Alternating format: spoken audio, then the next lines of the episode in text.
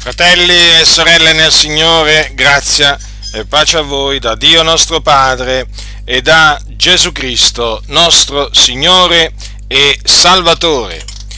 I massoni e gli illuminati hanno ordito un piano, sì, proprio un piano, per distruggere il cristianesimo. E questo perché essi odiano e disprezzano Gesù Cristo. Quello che ancora molti non hanno capito è proprio questo, che i massoni e gli illuminati, tra breve poi vi spiegherò brevemente chi sono gli illuminati, odiano fortemente il nostro Signore e Salvatore Gesù Cristo, il Figlio di Dio. Perché? Perché queste persone sono persone che sono dal diavolo, gente che cammina nelle tenebre, sotto la potestà delle tenebre e siccome che hanno come obiettivo la creazione di quello che viene chiamato il nuovo ordine mondiale, ordine mondiale in cui tutti gli uomini dovranno professare una unica religione che secondo i piani alti della massoneria, o meglio i gradi alti della massoneria, praticamente non è altro che il satanismo o la dottrina, la dottrina luciferina o la religione luciferina, allora cosa succede? Che il cristianesimo, e quindi la Chiesa, la vera Chiesa di Dio, è un grande ostacolo alla realizzazione di questo loro piano. È un ostacolo perché? Perché il cristianesimo, secondo i massoni e gli illuminati, è pieno di pregiudizi, settarismo, assurdità, assurdità mostruose addirittura. Dottrine come la Trinità, l'espiazione compiuta da Gesù Cristo, sono tutte considerate mostruosità da costoro. Il fatto che Gesù Cristo è la via, la verità, la vita e che nessuno va al Padre se non per mezzo di Lui e quindi nessuno si può salvare se non per mezzo di Cristo Gesù. Questa è una dottrina che nella massoneria e tra gli illuminati è disprezzata, rigettata, ridicolizzata, perché loro non accettano non accettano ciò, perché per loro Gesù è sullo stesso livello di Socrate, Maometto, Buddha e altri cosiddetti riformatori o maestri di morale.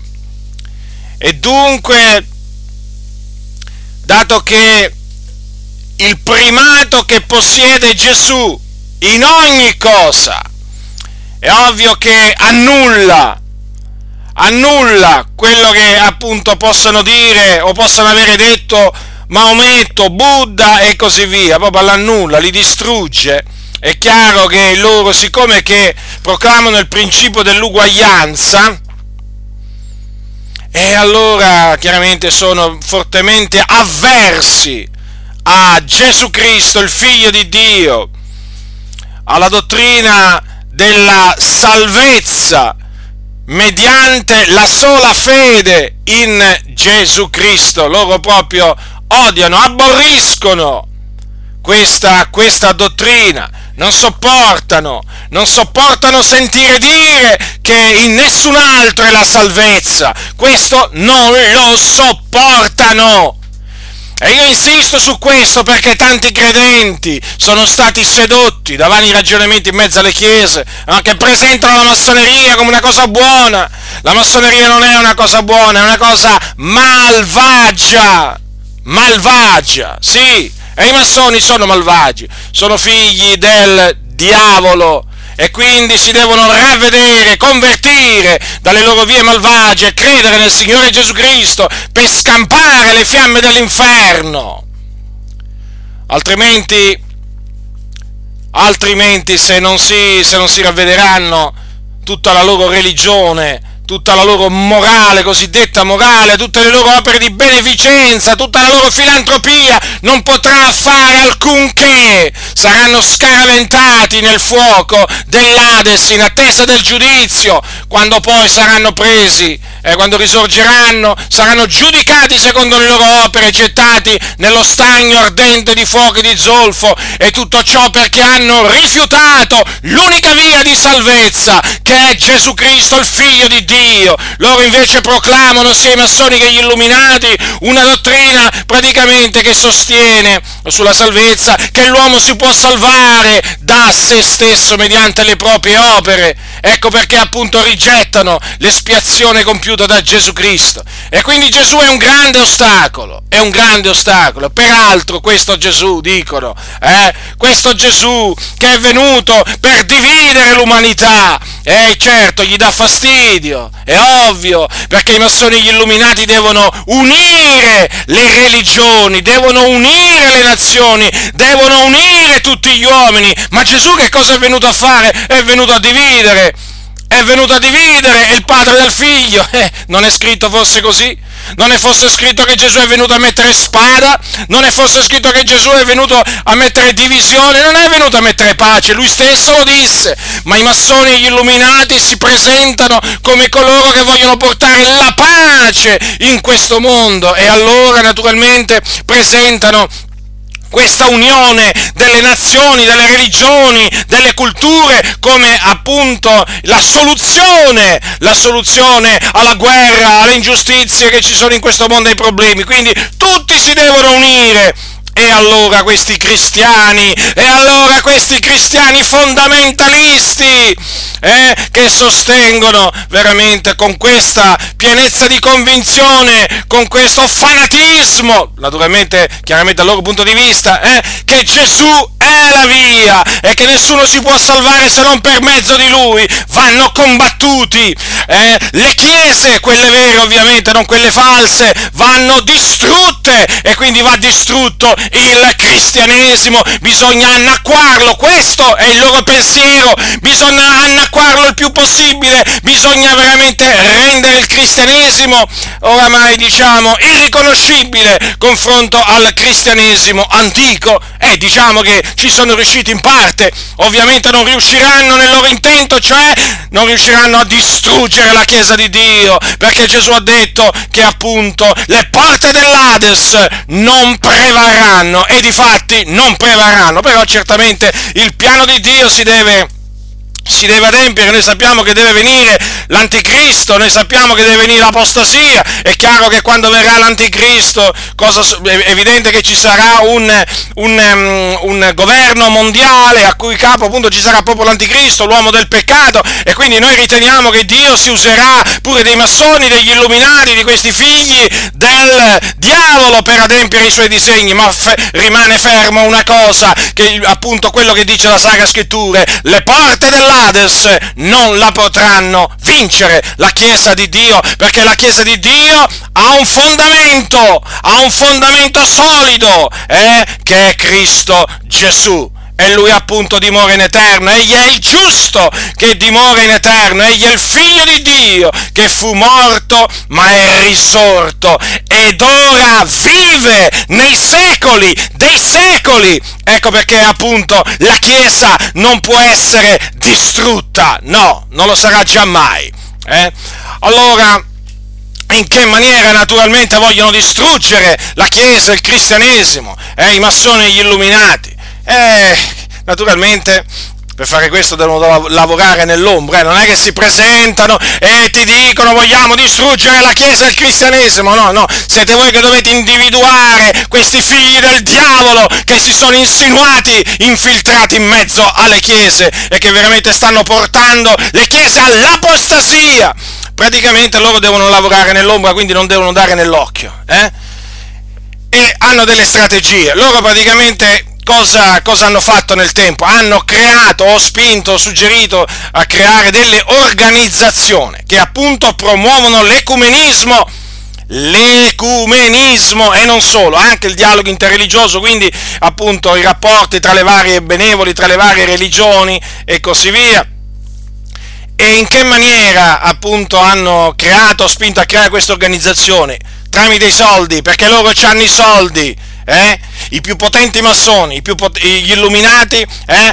Hanno un sacco di soldi, come si suol dire, perché appunto è, l'elite, l'elite a livello mondiale, sono quelli appunto che hanno in mano la finanza, la finanza, l'economia delle nazioni. Quando parliamo appunto di massoni ad altissimo livello, quando parliamo di, degli illuminati, non parliamo mica con tutto il rispetto, eh, con tutto il rispetto naturalmente, non parliamo mica di persone che fanno come lavoro lo spazzino eh, o il bidello nelle, nelle scuole, no, no, no, assolutamente. Noi parliamo di uomini estremamente ricchi, estremamente potenti.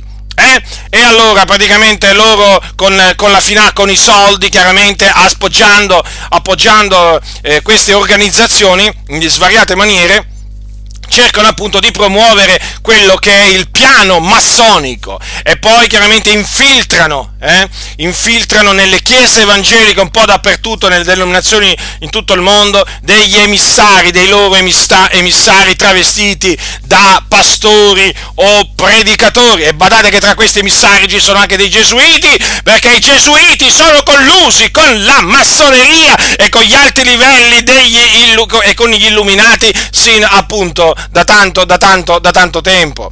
E quindi cosa fanno? Cercano appunto Inf- hanno infiltrato questi emissari e poi cercano sempre di guadagnare alla loro causa, no? eh, diciamo pastori influenti nelle varie, nelle varie, chiese, praticamente cercano sempre di acchiappare quelli che sono più famosi, quelli che, hanno, diciamo, che sono più ascoltati e così via. Per esempio hanno afferrato pure Rick Warren, voi sapete, no? Rick Warren eh, praticamente è il fondatore di una grande comunità battista che appartiene, appartiene alla Convenzione Battista del Sud in America, l'hanno preso, l'hanno messo nel Consiglio per le relazioni relazioni con l'estero, eh, che è uno dei, degli organismi degli illuminati, e lui sta lavorando per gli illuminati, sta lavorando per l'elite, perché fa parte di questa elite che appunto si propone l'unione delle religioni. Attenzione quindi a Rick Warren, che peraltro è entrato nelle assemblee di Dio americane, e tramite le assemblee di Dio americane eh, la mentalità di Rick Warren e quindi degli illuminati è entrata pure nelle assemblee di Dio in Italia. Adi, la sigla, eh? Queste cose qui tenetele bene a mente, eh? fate le vostre ricerche su Rick Warren, amico di George, del, del presidente lì, del eh, sovrintendente là, eh, generale delle assemblee di Dio USA, sono amici, si vogliono bene, si abbracciano, eh? Wood l'ha invitato pure, il, il, il capo lì delle assemblee di Dio USA l'ha invitato pure a, diciamo, a, al convegno loro diciamo, eh, annuale, eh, l'ha fatto parlare, insomma c'è, tu, c'è, c'è, veramente da preoccuparsi, da rabbrividire, rabbrividire solamente a pensare che questi lupi vestiti da pecore sono stati fatti entrare nelle comunità dalla porta principale, vengono messi dietro il pulpito a raccontare le loro favole, a fare i loro vani ragionamenti e questi, eh, e questi veramente hanno ingannato un sacco di, di credenti eh, e li stanno trascinando verso il nuovo ordine mondiale. Eh? Guardate un po' che cosa sta, che cosa sta succedendo. Allora è chiaro che è chiaro che costoro, quindi, che si sono, sono, stati fatti entrare nelle chiese, devono lavorare per diffondere i principi, i principi, della massoneria, che vi ricordo sono libertà, uguaglianza e fratellanza, e naturalmente per raggiungere questi obiettivi eh, che si sono proposti i massoni e gli illuminati, allora ci sono due strumenti importantissimi, lo ribadisco, sono l'ecumenismo, l'ecumenismo con la Chiesa Cattolica Romana, la Chiesa Ortodossa e così via, con tutte quelle chiese che si dicono cristiane cristiani, attenzione perché la Chiesa Cattolica Romana si dice cristiana ma è pagana, eh, ricordatevi questo, non è la vera Chiesa la Chiesa Cattolica Romana. E poi naturalmente l'altro strumento è il dialogo interreligioso, quindi alleanza, collaborazione con i musulmani, buddisti, induisti, insomma, un, po', un po con, tutti, con tutti quanti, eh? per appunto cercare di stare, di stare assieme. E insomma, e allora è ovvio che la vera Chiesa dà fastidio, la vera Chiesa non c'è niente da fare, è un ostacolo a questo, perché la vera Chiesa non vuole, non vuole mischiarsi, non vuole mischiarsi in, questo, in, questo, diciamo, in queste cose qua, eh? perché la vera Chiesa obbedisce alle parole, alle parole degli Apostoli. Ma comunque lo, loro cercano di, eh, di, distruggere tutto quello che trovano, eh? I, massoni, i massoni e gli illuminati. E appunto per spiegarvi un po' per spiegarvi un po' nella pratica come si muovono eh, questi diciamo potenti, potenti diciamo, massoni e illuminati, dopo vi voglio parlare del, eh, del, mm, del Consiglio nazionale delle chiese nei, negli USA e il Consiglio mondiale delle chiese. Ma prima di passare a questo voglio parlarvi brevemente degli illuminati, vi voglio presentare un po' gli illuminati, perché voi sapete che se ne parla, se ne parla adesso eh, diciamo molto, se ne sente parlare, i mass media ne stanno parlando parecchio, giornali, televisioni, radio, un po' veramente eh, su internet, poi c'è veramente una corsa ad avere informazioni sugli illuminati, in particolare sugli illuminati, ma anche sulla massoneria devo dire, eh? devo dire anche sulla, molto sulla massoneria, cercano molto anche sulla massoneria le persone. Allora, noi oggi usiamo la parola illuminati, però chiaramente dobbiamo andare indietro nel, nel tempo per capire un po' questi illuminati, eh? ma da dove arrivano, quando sono nati. Allora, quello degli, degli, illuminati era un ordine. Allora dico era perché chiaramente fu un ordine che nacque e poi chiaramente mh, mm, eh, sparì. Ma attenzione, non fatevi ingannare, poi vedremo che quantunque l'ordine degli illuminati sparì, ma gli illuminati hanno continuato ad esistere. Allora, l'ordine degli illuminati è il nome praticamente di una società segreta bavarese, quindi nella Bavaria, in Germania eh, dove appunto nacque nel XVIII secolo. Allora, il fondatore, il fondatore fu un certo gesuita di nome Johann Adam Weishaupt. Eh? Nacque nel 1748 e morì nel 1830. Era di origine ebraica e si convertì al cattolicesimo, appunto era un gesuita. E il luogo eh, preciso dove fu fondato questo ordine è Ingolstadt in Germania, quando nacque il primo maggio del 1776. Praticamente ricordatevi, è la, la stessa data, il 1776, che c'è alla base della piramide tronca nel dollaro americano. Ecco. Allora, chiaramente eh, anche da questo si evince che c'è stata una chiara influenza dei massoni, degli illuminati sul, eh, sul, dollaro, sul dollaro, americano e in generale sul, sugli Stati Uniti d'America, sulla loro fondazione. Praticamente gli Stati Uniti d'America sono stati, cioè i fondatori, i, padri, i cosiddetti padri fondatori degli Stati Uniti d'America erano per la maggior parte massoni, eh, tra cui c'erano appunto degli illuminati. Ora, lui era un professore di diritto canonico all'Università dei Gesuiti di Ingolstadt. Eh? Allora, che cosa, cosa fece? Lui appunto creò questa, lui era soprannominato Spartacus, e lui creò appunto questa, eh, questa organizzazione eh, e eh, questa, o, questa, o, questa, società, questa società praticamente mh, ebbe una riorganizzazione quando nel 1780 si unì, eh, si unì ad essa il barone Adolf von Knigge, eh, il quale conosceva i rituali massonici e quindi praticamente consigliò a Weishaupt una eh, riorganizzazione. E praticamente l'organizzazione della, di questa setta, perché di, di, setta appunto si deve parlare, era simile a quella massonica, aveva una struttura piramidale, diversi gradi di iniziazione a cui praticamente corrispondeva una consapevolezza progressiva dei segreti della setta e un maggiore potere. Ora, la maggior parte, la maggior parte dei membri del, degli Illuminati appartenevano già a, ad altre società segrete eh? e, badate, ricoprivano posizioni di prestigio, peraltro co- quello che succede ancora oggi praticamente nel clero, eh? nella nobiltà, nella magistratura, nell'esercito, in ambito culturale o anche c'erano rinomati avvocati. C'erano anche personaggi come per esempio eh, si dice per esempio il compositore eh, massone eh, Mozart. Anche Mozart viene allora Mozart intanto era massone, eh, però viene detto che si associò, associò agli illuminati e eh, di, fatti, di fatti sostengono gli esperti massoni, eh, gli esperti massoni eh, che il flauto magico, che è appunto una delle, delle opere più conosciute di questo eh, Wolfgang Amadeus Mozart, tutto appunto il nome era questo, eh, è pieno di allusioni massoniche e illuministiche. Praticamente l'hanno definita un'opera a favore degli illuminati c'è tutto un discorso che fanno, perché poi sapete, quando i massoni cominciano a analizzare, a analizzare le opere di questi loro confratelli, eh, veramente, entrano veramente nei particolari, fanno analogie, similitudini, veramente, viene il mal di testa, viene veramente il mal di testa a sentirli, a, a, leggere, a leggere appunto questi loro scritti, a sentirli parlare. Allora, dovete tenere, dovete tenere presente questo, che eh, cosa è successo? A un certo punto questo eh, Weishaupt ha deciso praticamente di aderire alla massoneria perché ha capito che la massoneria veramente poteva servire alla loro, alla loro causa e quindi lui nel 1777 assieme ai suoi compagni illuminati aderì alla loggia massonica Teodoro del Buon Consiglio di Monaco. Eh?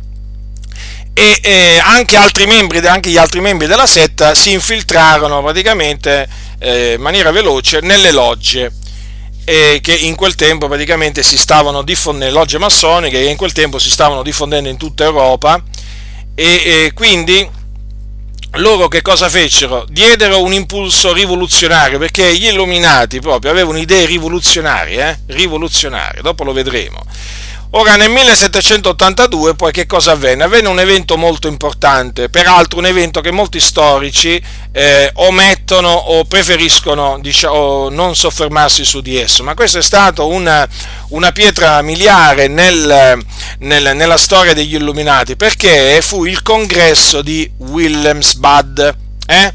Nel 1782 eh, e perché in questo congresso praticamente ci fu l'unione ufficiale eh, mm, o l'alleanza dell'ordine degli illuminati con la massoneria.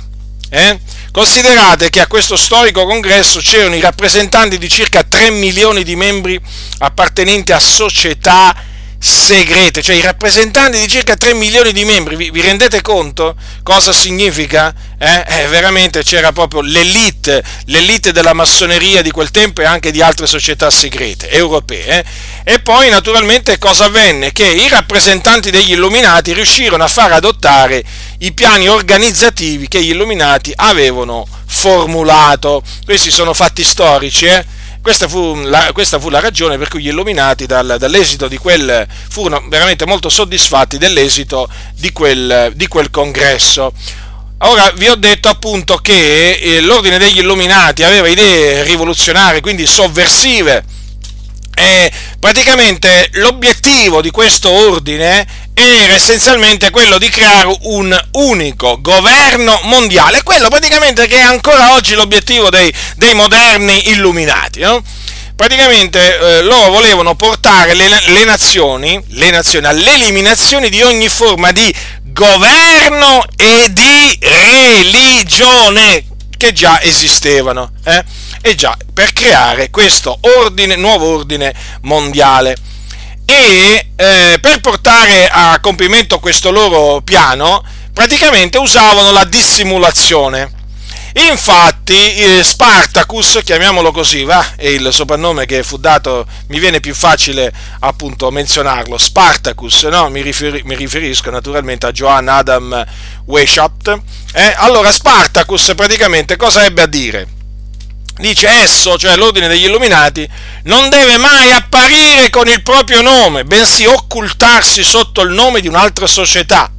Le logge inferiori della massoneria sono intanto il velo più conveniente al nostro grande oggetto, perché il mondo è già abituato a non aspettarsi dai massoni nulla di grande e che meriti attenzione. Inoltre al nostro scopo meglio si adatta la forma di società erudita o letteraria e se la massoneria non eh, non fosse esistita, questo è il mascheramento che si sarebbe dovuto adottare e potrebbe essere non soltanto un costume, eh, dice, ma anche un potente strumento nelle nostre mani. Istituiremo società e centri letterari che saranno tutti sotto la nostra direzione, sostenendoli con le nostre opere per piegare l'opinione pubblica a nostro piacere. Ora, queste parole, badate bene, cosa, eh, cosa, significa? Che gli illuminati decisero di servirsi dei massoni per raggiungere il loro obiettivo. E difatti Spartacus eh, ebbe a dichiarare anche questo. I massoni devono esercitare l'autorità sugli uomini di ogni Stato, di ogni nazione, di ogni religione, dominarli senza alcuna costrizione esterna, tenerli uniti con legami durevoli, ispirando a tutti uno stesso spirito, diffondere ovunque uno stesso spirito, nel massimo silenzio e con tutta l'operosità possibile, dirigere tutti gli uomini sulla terra per lo stesso fine e nell'intimità delle società segrete che si deve conoscere come preparare l'opinione. Ecco, dunque, vedete, questa, questa tecnica, peraltro, questa tecnica è una tecnica che ha usato anche la massoneria nel tempo, eh? praticamente quella, di, quella della dissimulazione. Per farvi, mm, per farvi, capire che cosa significa, addirittura, addirittura e questo sono massoni che lo hanno, lo hanno detto, eh, mica ce lo inventiamo noi, eh, addirittura hanno detto che ci sono delle logge che si nascondono Vabbè, ma questi poi ci sono anche dei, dei processi, poi in, negli atti processali ci sono scritte queste cose, quindi non stiamo mica parlando di cose, diciamo, occulte, stiamo parlando ormai di cose che sono manifeste. Praticamente le logge massoniche si nascondono dietro centri culturali, no? Voi per esempio leggete centro culturale, facciamo un esempio, eh? Giuseppe Mazzini Mm? un nome molto caro alla massoneria italiana, eh, ma chi va a pensare che lì si riuniscono i massoni, che lì c'è una loggia, che lì fanno l'iniziazione e così via? Eppure succede così, eh, ma la massoneria è così, poi dicono appunto che la massoneria non è segreta, ma se, ma se la massoneria non fosse segreta, ma perché usare questi, questi sotterfugi? Poi succede chiaramente che durante delle indagini, eh, da parte di procuratori coraggiosi, eh, di magistrati coraggiosi, ecco che eh, saltano fuori questi, questi centri culturali dietro i quali appunto si, si, nascondono, si nascondono logge massoniche. Avete visto quindi? Gli illuminati avevano deciso di praticamente di usare la massoneria, eh? di usare la massoneria e di lavorare attraverso, attraverso i massoni. Ora, vi ho detto prima che l'ordine degli illuminati poi praticamente fu, ehm, diciamo, scomparve, perché nel 1785 il movimento degli illuminati sembrò, sembrò disgregarsi, perché? Perché le autorità bavaresi si misero a perseguitare gli illuminati, come anche i massoni, trad- l'accusa era per tradimento contro lo Stato ed eresia. E diciamo che arrestarono diversi di loro, però in realtà i suoi membri si erano sparsi in tutto il mondo eh, continuando a eh, promuovere e hanno continuato a promuovere gli ideali del, dell'ordine, praticamente continuando a operare dietro il paravento della massoneria. Voi considerate che il Dio fece sì eh, che un giorno colpì con un fulmine uno di questi illuminati che praticamente era a cavallo era a cavallo, si stava dirigendo in un certo posto e un fulmine lo uccise. E chiaramente cosa è successo? Che eh, guardando un po' nei suoi, eh, diciamo, nella sua bisaccia, eh, eh furono scoperti appunto, fu, fu scoperto proprio l'esistenza di questo ordine degli illuminati che era estremamente segreto e furono anche e furono anche rilevati proprio dei piani di questi, di questi illuminati. Eh? Eh, di questi illuminati, perché questi illuminati qui avevano proprio dei piani, dei piani sovversivi, c'è poco da fare. E in virtù appunto di questa scoperta, vedete Dio come ha fatto, cioè che cosa ha fatto eh, per far emergere l'ordine degli illuminati affinché fosse veramente smascherato questo ordine degli illuminati, praticamente ha colpito con un fulmine uno di questi illuminati. Eh? Cosa dice la scrittura? Che Dio si riempie le mani di fulmine e li lancia contro gli avversari. Vedete, questo era uno degli avversari di Dio, proprio colpito da un fulmine e poi il Signore naturalmente ha usato quell'evento per far conoscere eh, diciamo, l'ordine degli illuminati che da quel momento ha cominciato a essere perseguitato in, in, in Bavaria. E quindi, vedete, questi qua si erano già ormai infiltrati nelle logge massoniche eh? e quindi hanno continuato ad esistere, hanno continuato ad operare oh, nelle, altre, nelle, altre, nazioni e hanno continuato a operare fino ad oggi. Eh? E praticamente negli ambienti, negli ambienti esoterici, occulti, massonici di alto livello si, eh, viene detto che la sede, la sede degli illuminati gli, è, è, è l'America, gli Stati Uniti d'America. E praticamente gli illuminati si fondano sul rito scozzese antico ed accettato che, suo, che ha il suo centro a Washington eh, il suo centro a Washington. A Washington però vi ricordo che c'è la sede del rito scozzese antico ed accettato della giurisdizione del sud, che peraltro è comunque la più potente in America. Eh. C'è anche quella del nord, ma la più potente è quella del sud di cui peraltro faceva parte Albert Pike, il satanista Albert Pike, praticante di magia nera, membro del Ku Klux Klan, insomma, di quello che io cito spesso, no? quell'uomo malvagio che io cito spesso perché ha scritto Morals e Dogma, che viene considerata la Bibbia dei massoni. Ora, eh, si dice che l'ordine degli illuminati è una eh, una realtà potente e il nocciolo duro siano le più importanti famiglie americane o americanizzate, dai Kennedy ai Rockefeller, dai Rothschild dai Onassis. Eh. Per quanto riguarda i Rockefeller e i Rothschild, appunto, si dice che siano ebrei di, ehm, ebrei di origine, sono eh, due tra le, tra le, più potenti famiglie finanziarie, eh, più potenti famiglie al, al, mondo perché praticamente hanno una, una ricchezza una ricchezza sterminata, enorme, un'enorme ricchezza e nel corso del tempo hanno usato questa loro ricchezza chiaramente per, eh, per adempiere appunto quello che sono i piani, i piani degli illuminati Certo, non vi, fa, non, non vi, aspettate che loro appunto si presentano e dicano noi siamo illuminati, no, non ve lo dicono, però ah, sapete questo non, non, interessa in effetti perché gli obiettivi e i metodi sono loro a portarli, diciamo i metodi di, di Spartacus praticamente sono loro che, che, che, li, portano, ehm, che li portano avanti.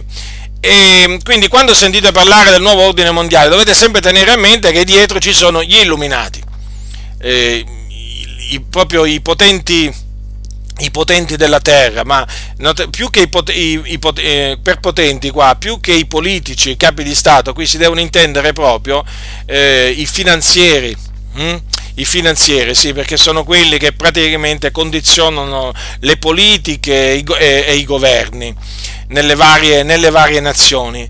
E che sia così, cioè che questo sia il loro obiettivo, badate bene, il loro obiettivo, e quindi di ridurre in schiavitù tutta la popolazione mondiale, eh, lo ha rivelato Aaron Russo, è morto nel 2007, era un produttore cinematografico americano, anche politico.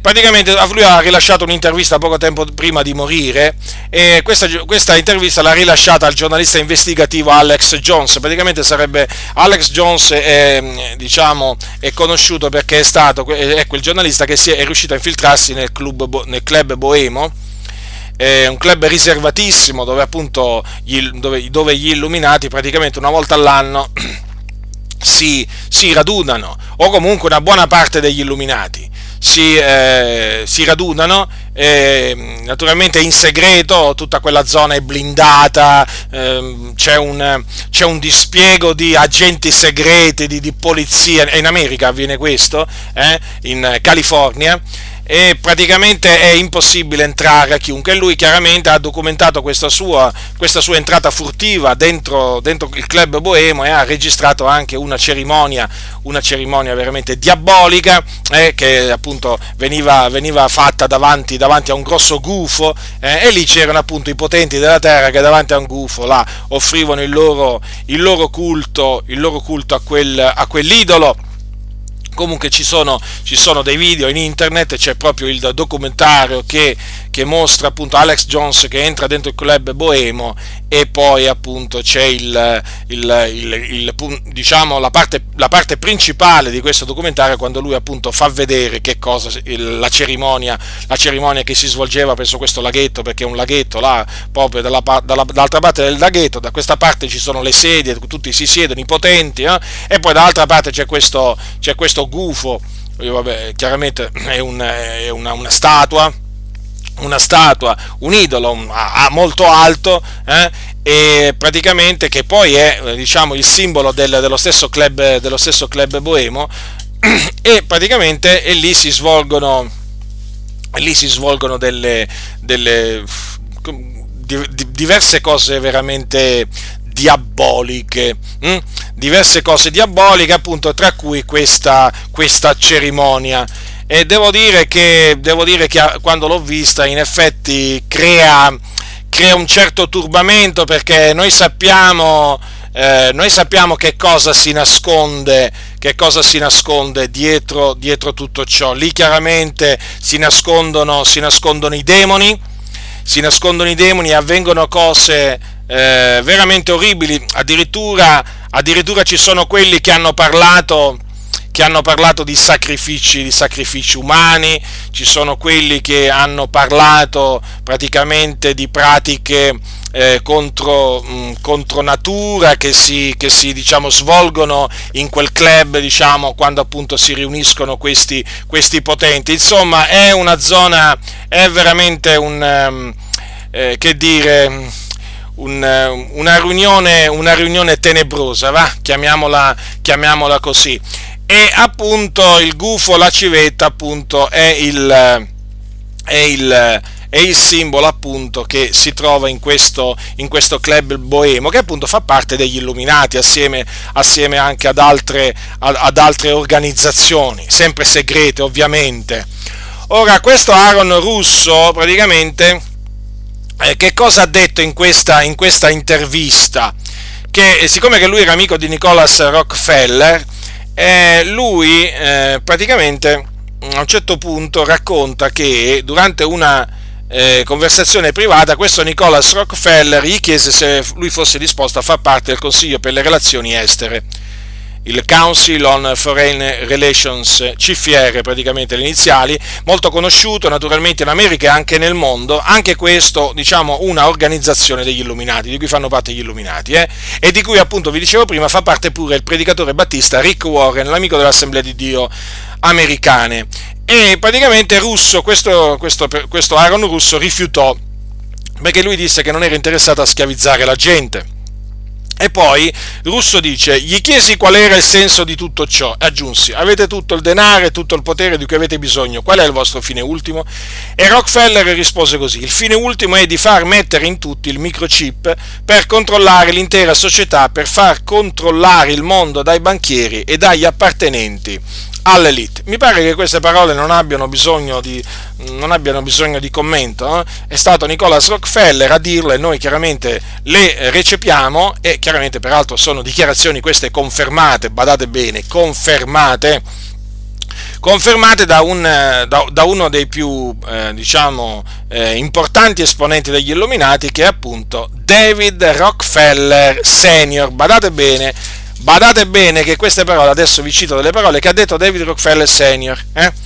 E no, questo lo dico perché, sapete, siamo veramente stanchi di sentir dire, ah, voi siete i teorici del complotto, sì, i teorici del complotto, come se il complotto eh, degli illuminati fosse una teoria. No, no, non è una teoria, è una realtà. Praticamente viene definito costui l'attuale eh, patriarca della famiglia Rockefeller, è ancora in vita del 1915 lui è nato nel 1915, quindi è molto anziano. Nel suo libro autobiografico dal titolo Memorie, che diciamo uscì diversi anni fa, guardate, lui ha fatto questa confessione in maniera candida, però è una confessione veramente importante, perché viene proprio da un importante esponente dei Rockefeller. Eh? Allora, ascoltate che cosa ha detto a pagina, a pagina 405 di questo, di questo libro eh, Memorie, eh, che è uscito nel 2002. Allora, dice così lui, eh, alcuni credono persino che noi, cioè la famiglia Rockefeller, facciamo parte di una cabala segreta che manovra contro i migliori interessi degli Stati Uniti definendo me e la mia famiglia inter- internazionalisti e ci accusano di complottare con altri nel mondo, di costruire una struttura politica ed economica globale più integrata, un unico mondo se volete. Se questa è l'accusa mi dichiaro colpevole e sono orgoglioso di esserlo. Ora, questo naturalmente dovrebbe fare riflettere molto quelli che ancora parlano di teoria del complotto, di quelli che dicono ma voi vedete il complotto massonico, voi vedete gli illuminati da tutte le parti e basta con questo nuovo ordine mondiale. No, basta no, voglio dire, loro non hanno detto basta, anzi loro stanno continuando ad andare avanti, perché questo è il loro obiettivo, fratelli nel Signore, e la Chiesa non può dire non ci riguarda, perché gli illuminati vogliono distruggere la Chiesa, vogliono afferrarla, annientarla e portarla veramente dentro dentro, eh? portarla dentro chiaramente schiavizzarla per eh, diciamo indurla a, ehm, eh, a fare quello che vogliono loro. Ora agli illuminati americani fanno, gli, eh, fanno, riferimento gli illuminati d'Italia. Ah, ci sono gli illuminati italiani pure? Sì, sì. Sono stati fondati da Giuliano di Bernardo, ex gran maestro del GOI. Il GOI, vi ricordo, sta per Grande Oriente d'Italia, la più grande e più potente obbedienza massonica in Italia. Ascoltate eh, questo eh, massone, Giuliano Di Bernardo, lui nel, 19, nel 2002 ha fondato gli Illuminati, gli Illuminati d'Italia, praticamente con sede a Piazza di Spagna a Roma, una delle più importanti spa, eh, piazze di Roma. Eh. Ora, ascoltate che cosa ha detto il Di Bernardo, praticamente queste sono parole che lui ha, ha detto in un'intervista presente nel libro di, del giornalista Ferruccio Pinotti, Fratelli d'Italia eh, il libro è Fratelli d'Italia, lì c'è un'intervista anche a Giuliano Di Bernardo, ce n'è anche una a Licio Gelli, insomma ci sono, ci sono diverse interviste molto, molto interessanti. Eh. A pagina 475 di questo libro, ascoltate che cosa, dice, che cosa dice Giuliano Di Bernardo. Questo perché gli illuminati americani hanno eh, sempre svolto un ruolo importante nella finanza internazionale. Quindi io mi sono ricollegato storicamente agli illuminati di Baviera, di cui ho messo in evidenza i limiti e le differenze, ma nel presente ho fatto riferimento agli illuminati degli Stati Uniti. Quindi, vedete? Avete notato? Lui dice che gli illuminati americani hanno sempre svolto un ruolo importante eh, queste mica sono parole mie, e eh, sono parole di qualcuno, voglio dire, che ne sa eh, di cose riguardo alla massoneria, riguardo, diciamo, alla collusione della massoneria con i poteri forti, eh, con gli illuminati e così via. Dunque, che cosa non vuole fare Di Bernardo? Non vuole ripetere gli errori storici degli illuminati di Baviera perché secondo lui la colpa principale di questi illuminati di Baviera fu quella di aver abbandonato l'idea universale originaria per appiattirsi sulla massoneria. Cosa significa questo? Che praticamente gli illuminati d'Italia vogliono fondare il nuovo ordine mondiale. E questo è il punto. Quindi eh, lui ha una, eh, Giuliano Di Bernardo ha un'idea universale degli illuminati. Eh? E quindi lui vuole creare proprio, il suo progetto è quello di creare un potere veramente mondiale. Hm? Eh, praticamente lui vuole unire tutti i poteri secolari, le istituzioni nazionali e internazionali e chiaramente in questo progetto ha, eh, deve avere un ruolo forte l'economia e la finanza. Ascoltate che cosa dice a pagina 466-467. Guardate, queste, queste dichiarazioni, mh, mm, ci tengo veramente a mettere enfasi su queste dichiarazioni perché provengono da un massone che è stato, prima di tutto, è degli illuminati, fa parte degli illuminati. E poi praticamente eh, lui è stato a capo della più grande obbedienza massonica in Italia. Allora, quando le istituzioni nazionali e internazionali sono in crisi, quando la società è conflittuale e a tale conflittualità non esiste soluzione, allora è necessario ritornare all'uomo, al singolo uomo, all'uomo di qualità, all'uomo illuminato e porlo al centro dell'universo. Uomini illuminati senza distinzione di sesso, razza, lingua, religione e cultura si incontrano per creare una comunione universale, il cui compito principale è quello di difendere i principi e i valori che possono dare all'uomo benessere e felicità.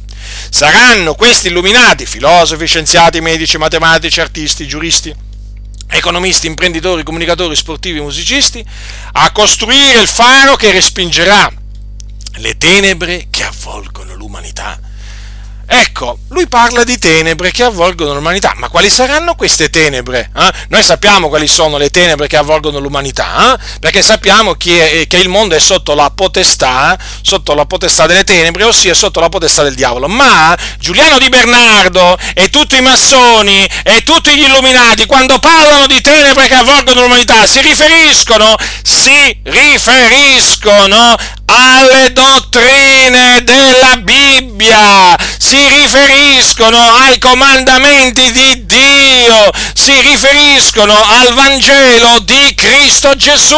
Avete compreso quali sono queste tenebre che loro praticamente vogliono respingere e per respingere cosa devono fare? Devono unirsi eh? devono unirsi, è chiaro perché voi sapete che comunque sia Gesù ha detto che l'Evangelo sarà predicato a tutte le genti, ora loro vedono che l'Evangelo viene sempre più proclamato e che si sta diffondendo, ma appunto per loro le tenebre si stanno diffondendo, perché? Perché si sta diffondendo l'Evangelo della grazia di Dio. E allora essere, queste sono tenebre da respingere. E naturalmente l'unione fa la forza, allora ecco che gli illuminati cercano di mettersi assieme, o meglio, nascono questi ordini, nascono nascono queste società segrete che appunto cercano di acchiappare, reclutare proprio i, diciamo, l'elite della società, l'elite proprio, eh, quelli che sono praticamente più in alto. Avete notato filosofi, scienziati, medici, matematici, artisti, giuristi, insomma, e così e chiaramente anche uomini di chiesa ecclesiastici. Eh? E quindi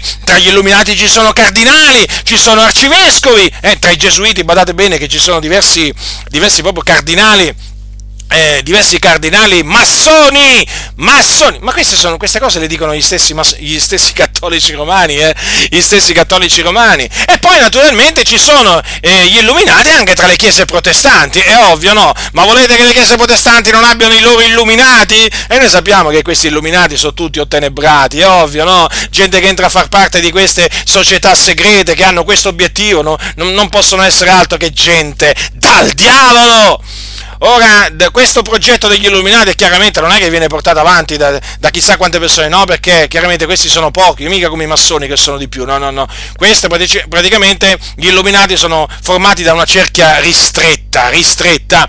Ascoltate cosa dice sempre eh, Giuliano Di Bernardo, a pagina 476 di questo stesso libro.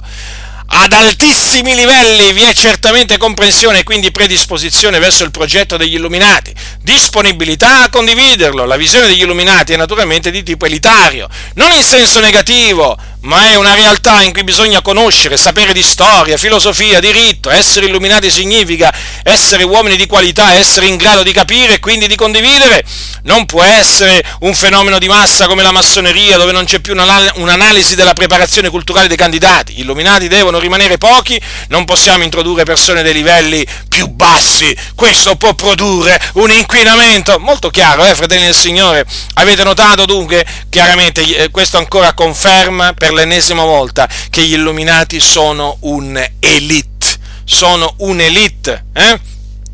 Di persone praticamente a livello culturale molto, molto avanti, eh? e noi, noi che cosa siamo per gli illuminati? Ma noi siamo spazzature, ma, noi, ma no, cosa, cosa, volete che noi siamo? Noi cristiani fondamentalisti, gente veramente ottusa, gente veramente che ha la mente chiusa, gente che è nelle tenebre, loro invece sarebbero nella luce, e d'altronde loro si definiscono gli illuminati, ma fratelli e Signore, fatemi dire questo, gli illuminati, i veri illuminati siamo noi per la grazia di Dio, loro sono ottenebrati ottenebrati perché sono sotto la potestà delle tenebre.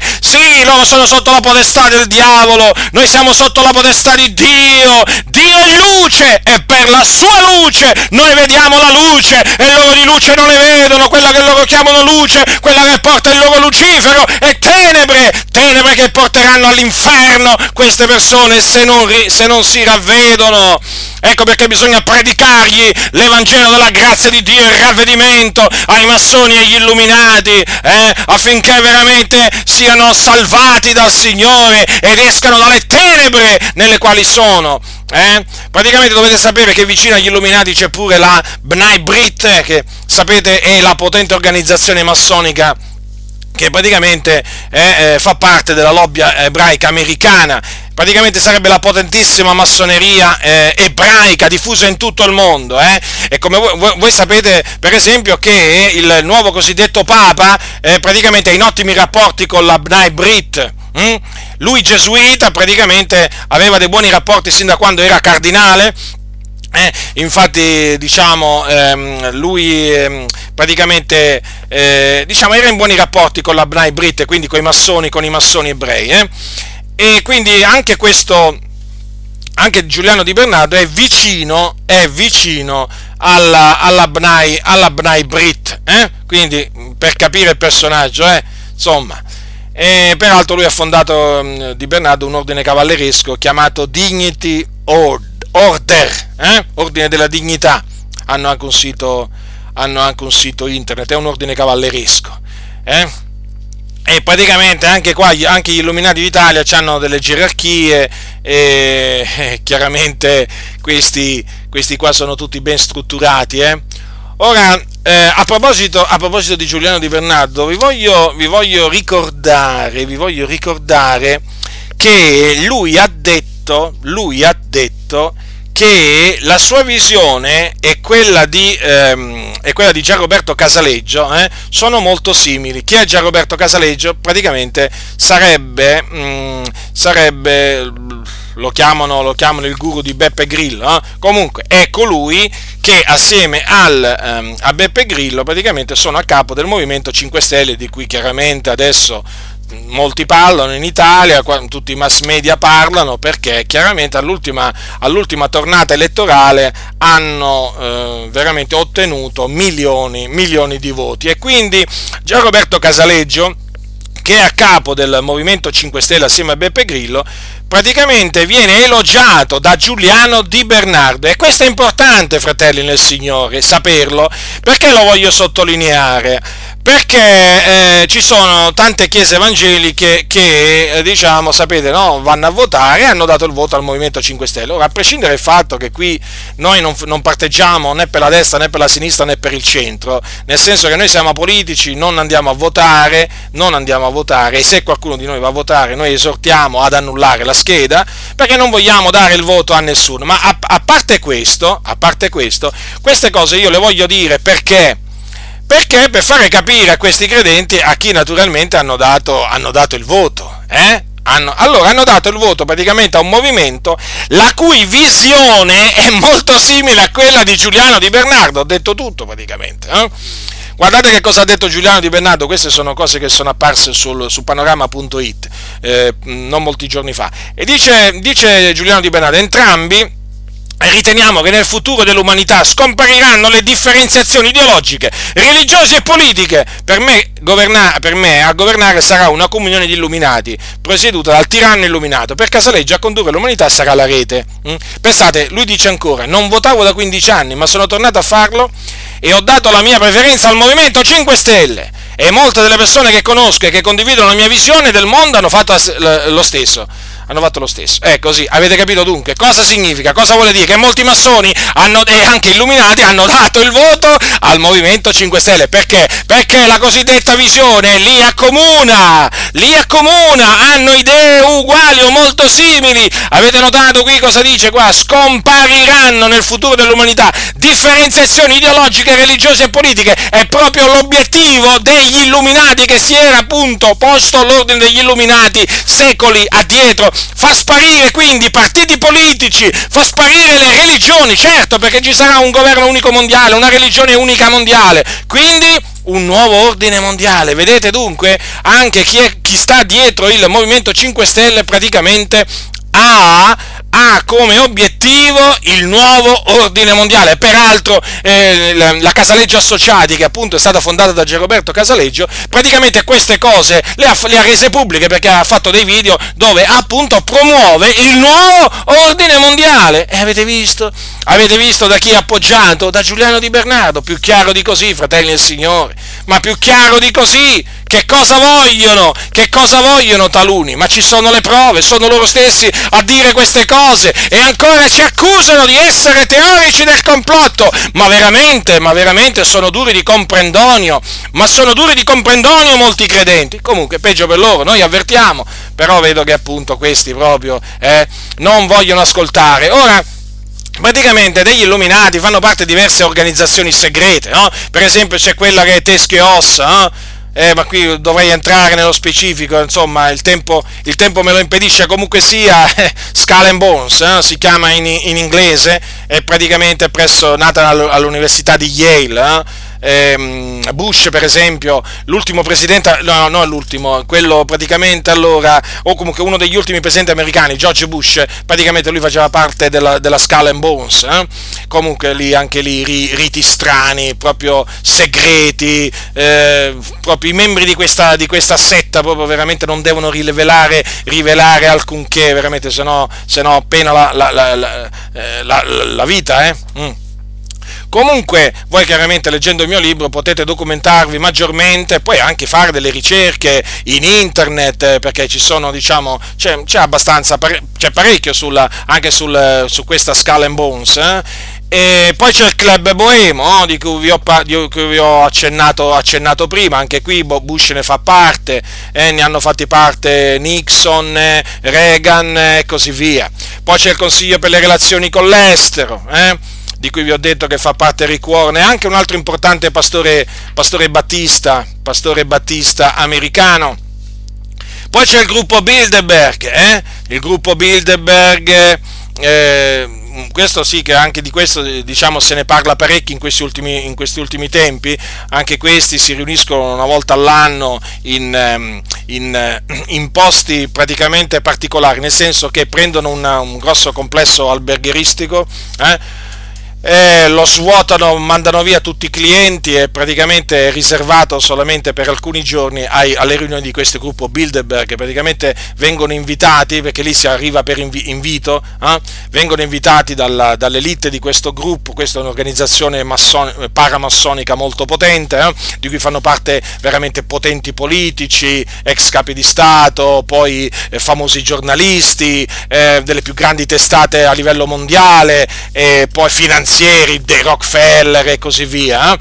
E quindi praticamente in questo in albergo, poi che è circondato mh, da proprio veramente da tanti poliziotti, agenti, segreti e così via, chiaramente nessuno può entrare se non i membri del gruppo Bilderberg, poi ci sono tante disposizioni che vengono date e comunque diciamo anche se è molto segreto quello che eh, anche se è segreto questo gruppo e anche le riunioni sono segrete perché poi i mass media non possono parlare non, non, ci sono conferenze stampe e così via, comunque si sono venute a sapere diverse cose molto interessanti a proposito di questo gruppo Bilderberg.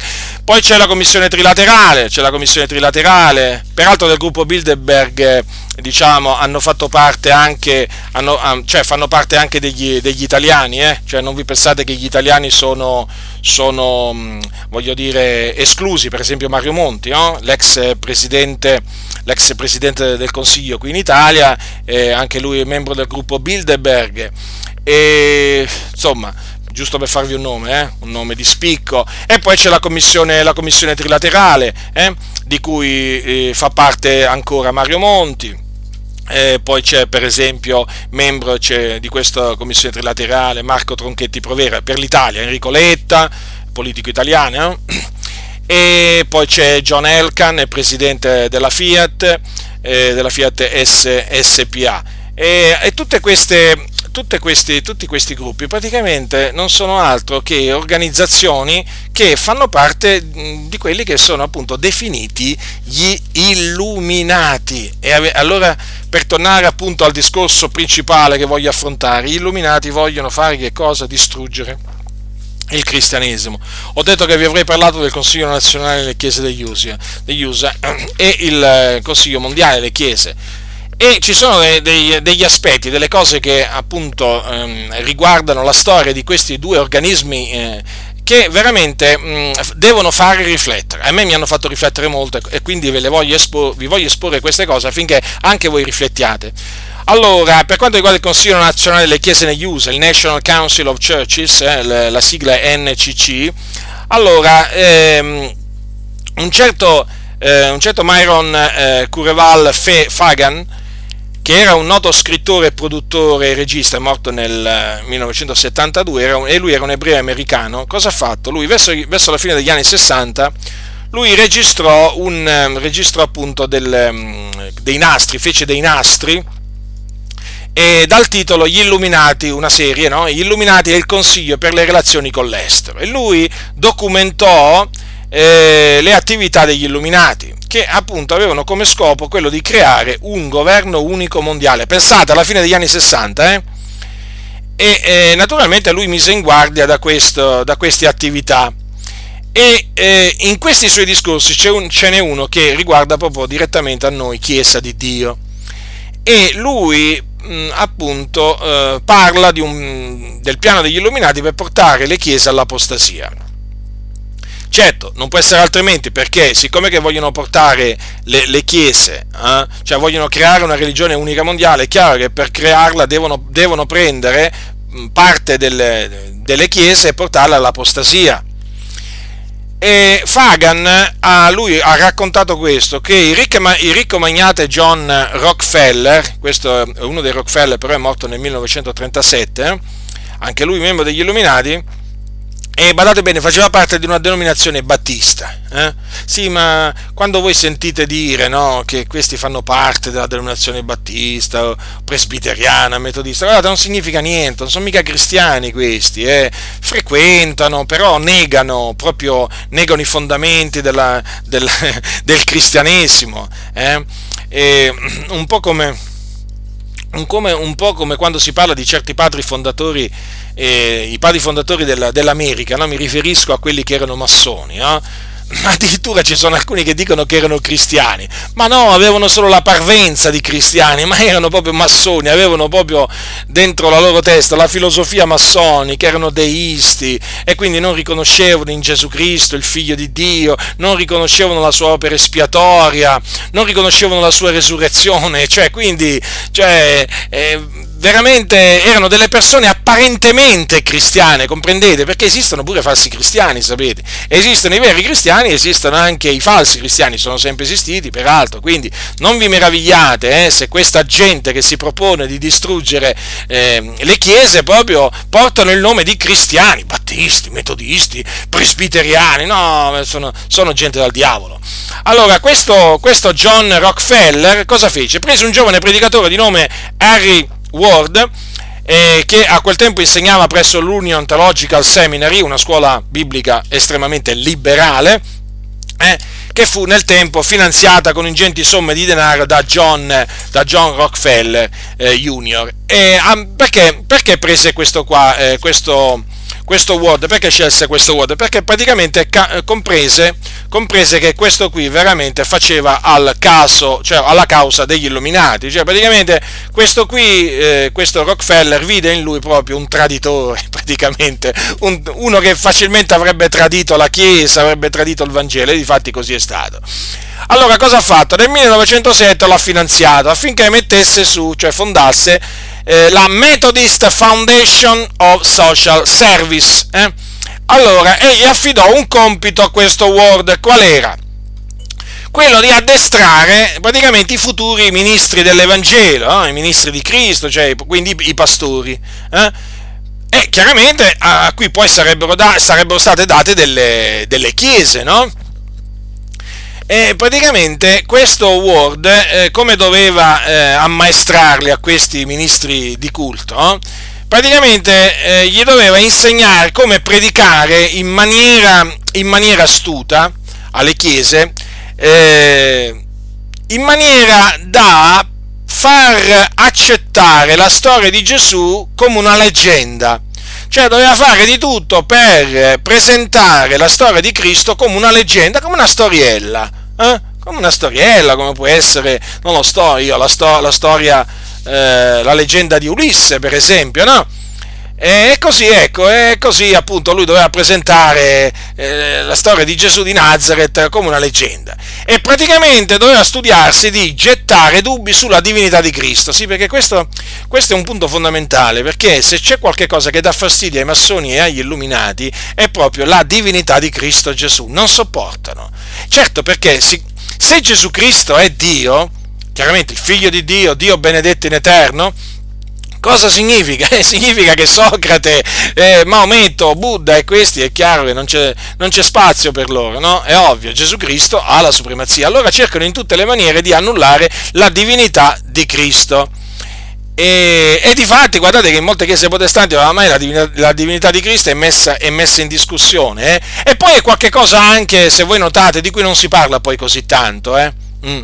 Certo, potrebbe essere di scandalo, che volete, poi potrebbe nascere qualche divisione, allora è meglio evitare, no? Loro dicono noi siamo per l'unità, quindi evitano persino di parlare e di esaltare la divinità di Cristo, invece noi la esaltiamo perché Gesù Cristo è Dio, benedetto in eterno, lui ha detto prima che Abramo fosse nato, io sono, io sono Gesù ha detto, non ha detto io ero, io sono stato, ha detto io sono, egli quindi è Dio e noi l'adoriamo, lo invochiamo, lo esaltiamo. Ma quale Maometto, quale Buddha, quale Socrate? Ma no, ma nella maniera più assoluta. Gesù Cristo è il Signore, Gesù Cristo veramente è il Salvatore. è il, è il profeta, è il profeta, è il dottore, è la via, la risurrezione, la vita. Eh? Ma voglio dire, ma chi, chi, può essere paragonato a Gesù? Maometto? Buddha? Ma no, ma no, ma sarebbe veramente è folle, è folle chi, chi, cerca di paragonare Maometto a Gesù Cristo. Gesù Cristo è morto per i nostri peccati e è risuscitato a cagione della nostra giustificazione. Non è più nella tomba, lo ricordo questo, è eh, che Gesù non è più nella tomba, è risuscitato.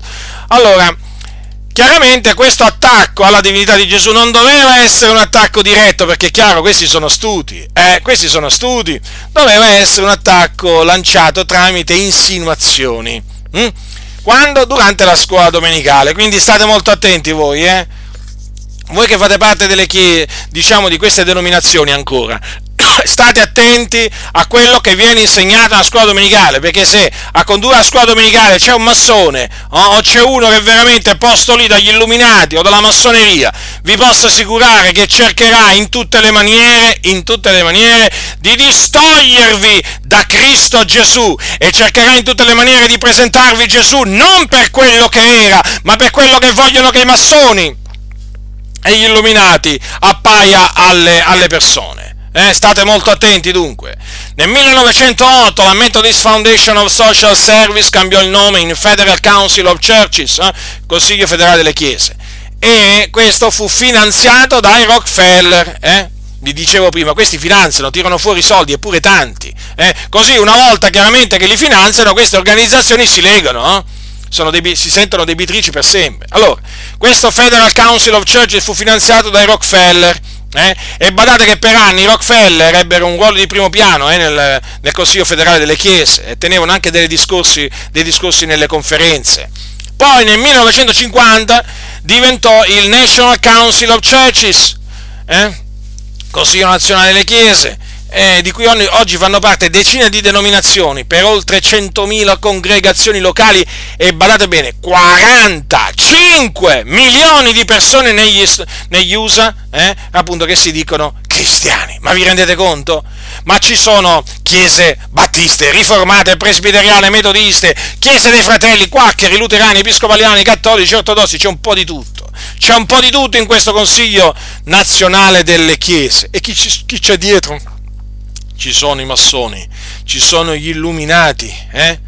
e, e, dentro ci sono anche molti massoni, infatti dovete sapere che la United Methodist Church, la Chiesa Unita Metodista, eh, che mm, fa parte di questo Consiglio federale delle Chiese, è ad alta densità di massoni. Quando, fratelli, quando si parla di alta densità di massoni vuol dire che sono tanti massoni, eh? anche tra i pastori. Eh?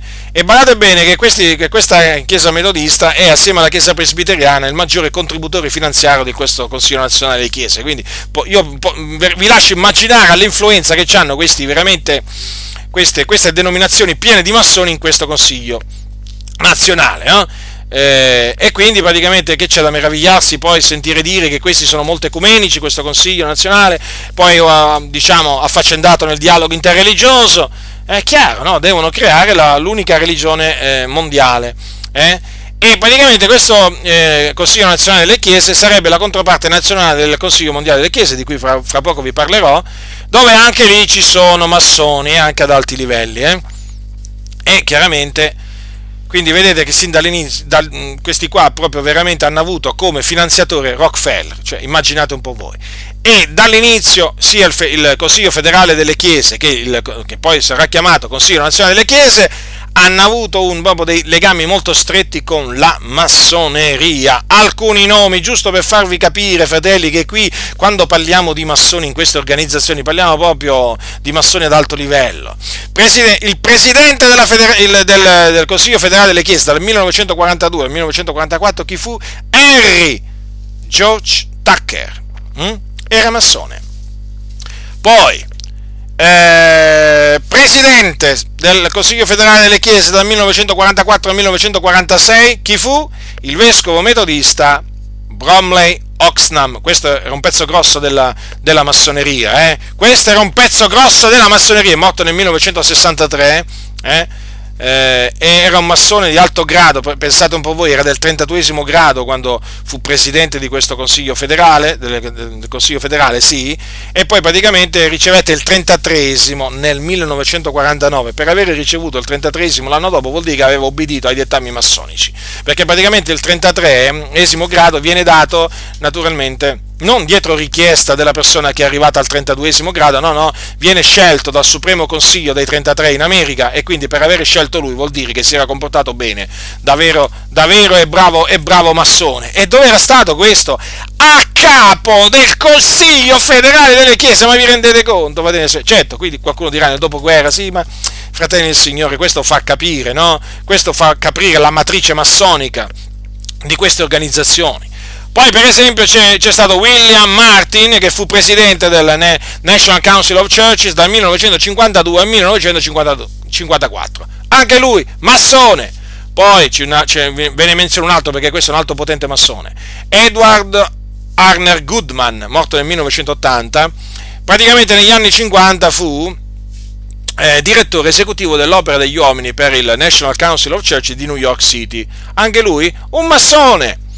A proposito di questa diciamo, presenza di pastori eh, protestanti massoni in questo Consiglio federale delle Chiese in America, vi voglio, vi voglio eh, leggere quello che ha detto, eh, alcune parole che ha detto Jim Shaw, che è mm, ex massone del 30 grado, eh, che una volta uscito dalla massoneria ha smascherato, ha smascherato la massoneria scrivendo, scrivendo, un libro, un bel libro devo dire, eh, The Deadly Deception, praticamente l'inganno mortale, l'inganno mortale, dove racconta la sua testimonianza di come praticamente lui è, di, è entrato nella massoneria, come è salito di grado, poi anche la, eh, quando lui ricevette il 33 grado, insomma racconta tutto e poi anche come il Signore lo ha salvato. E lui sapete che cosa ha detto? Ha, de- ha smascherato praticamente i legami tra il Consiglio nazionale eh, delle chiese USA mh, mm, e la massoneria. Ha detto queste parole. Dice, ha detto lui, un predicatore del National Council of Churches non è realmente dentro fino a che non è un massone. Ed ancora, ho servito nella loggia con loro, ho una lista di molti, pastori, di molti pastori del Consiglio nazionale delle Chiese che stanno lavorando per il mostro massonico con tutta la forza che essi hanno. Essi non sono interessati al Signore Gesù Cristo, nonostante facciano finta di esserlo. Ecco, vorrei, vorrei che voi, vorrei fratelli, che vi soffermaste su queste parole. Non sono interessati al Signore Gesù Cristo, nonostante facciano finta di esserlo.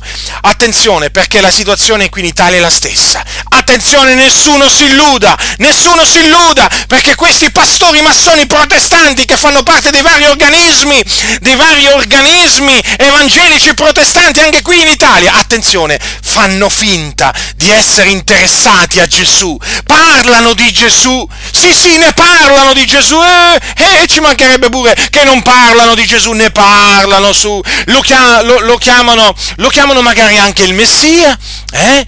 Lo chiamano anche Gesù, Gesù il, il, Cristo, sì, sì, sì, sì, certo, si devono presentare come dei bravi cristiani, come dei bravi ministri dell'Evangelo. Ma fratelli nel Signore, questi appena scesi dal pulpito, appena si riuniscono nella loggia, assieme ai musulmani, ai buddisti, ai satanisti, questi qui dimenticano tutto, perché? Perché per loro sono tutti fratelli, avete capito? E cercano in tutte le maniere di diffondere gli, di diffondere gli ideali massonici nelle chiese e quindi di annacquare, di annacquare la dottrina di Dio, di sovvertire l'Evangelo di Cristo, presentando un Evangelo che si basa sulle opere e quindi che cade sotto veramente la maledizione di Dio, perché la scrittura dice, che cosa dice? La scrittura ci mette in guardia eh, che se alcuno viene a noi, le ha dette l'Apostolo Paolo queste parole, dice così se qualcuno vi annunzia un Vangelo diverso da quello che avete ricevuto,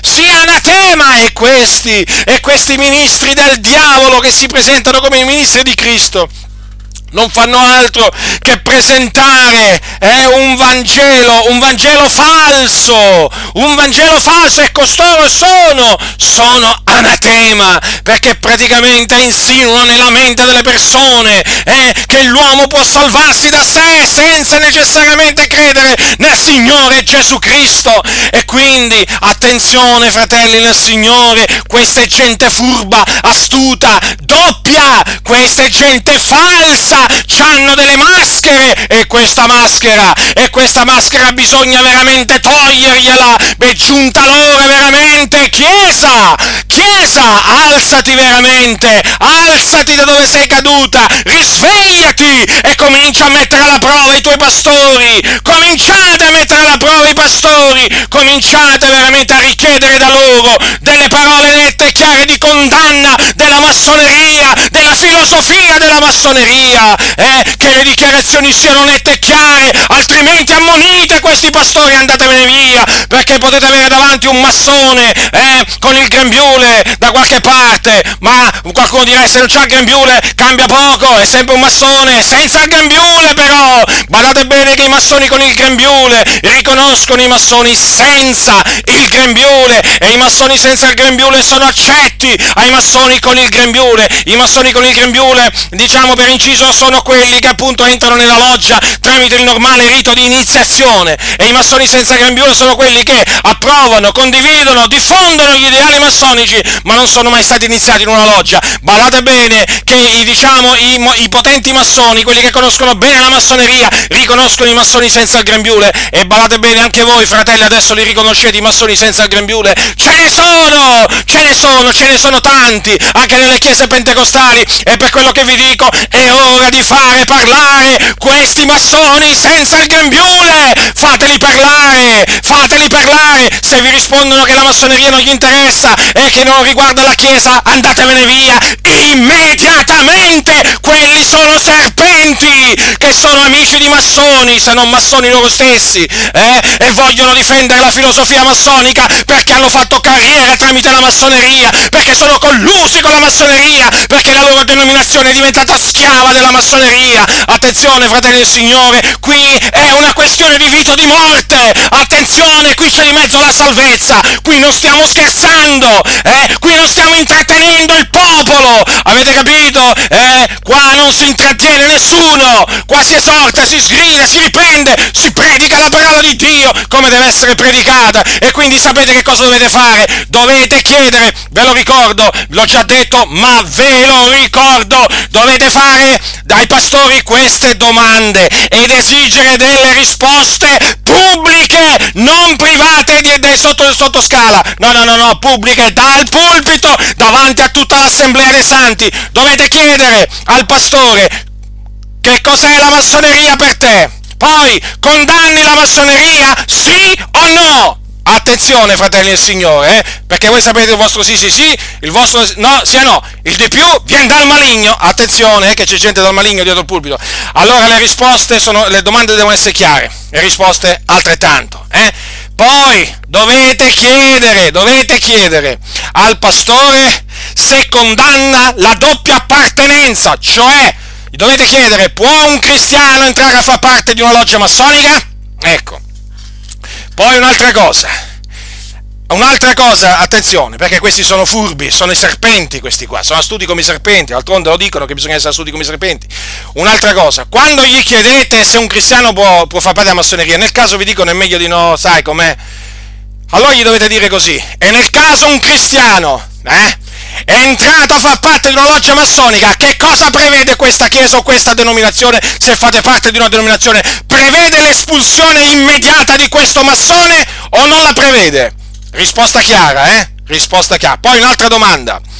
Che cosa che è lecito alla Chiesa? La domanda è questa: è lecito alla Chiesa o alla denominazione allearsi o collaborare con la massoneria? Eh? diciamo, per eh, promuovere la libertà religiosa delle minoranze? Domanda ben precisa, eh? Domanda ben precisa. Allora, fratelli del Signore, do- le, dom- le, risposte devono essere pubbliche. Eh? Se, se sono, le risposte sono evasive, ambigue, ambigue, eh, o niente di meno di approvazione della massoneria, quello che dovete fare è andarvene via subito. Altra cosa, se non ve le vogliono dare le risposte, andatevene, andatevene, state perdendo tempo. State perdendo tempo, perché oramai, oramai la storiella, la filastrocca, la massoneria non riguarda la Chiesa. Oramai, guardate, vi posso assicurare che una volta che leggono il mio libro, i miei fratelli, i fratelli nel Signore, capiscono veramente che se c'è qualcosa che ha a che fare con la Chiesa è proprio la massoneria. È proprio la massoneria, perché è la massoneria che si è infiltrata nelle chiese, è un dato di fatto, a livello storico, a livello storico è dimostrato, a livello dottrinale è dimostrato l'influenza della massoneria, eh? E quindi, e quindi, se un pastore nega l'evidenza, ve ne dovete andare da quella chiesa, non gli dovete dare più un centesimo, no, anzi, niente gli dovete dare a questi, niente, li dovete lasciare là, così come sono, eh, proprio seduta santa, andatevene, voltate le spalle, andatevene, scotete la polvere dai vostri piedi da queste comunità colluse con la massoneria, eh, e che difendono i massoni, figli del diavolo, e si schierano contro i giusti, contro i santi, santi, contro quelli che predicano la parola di Dio senza compromessi, eh? che loro chiamano fondamentalisti esagerati, talebani e così via. Andatevene, uscitevene, date vita a delle chiese veramente sane, a delle assemblee timorate di Dio, veramente che si riuniscono nel timore di Dio, nel nome di Cristo Gesù, il figlio di Dio, e che non hanno veramente paura eh, di proclamare l'Evangelo, il ravvedimento, l'Evangelo, eh, il giudizio a venire, anche contro i massoni che non si ravvedono, che non hanno paura veramente di predicare, di testimoniare che le opere del mondo sono male malvagie eh? e che non hanno paura di confutare eh? la Chiesa Cattolica Romana, i massoni e così via. Eh? Queste sono le vere chiese, chiese che appunto procacciano veramente la volontà del Signore non queste denominazioni colluse con la massoneria che hanno il bavaglio, eh? E si può dire che su quel bavaglio c'è un simbolo, ed è quello della squadra del compasso! Sì, il simbolo massonico!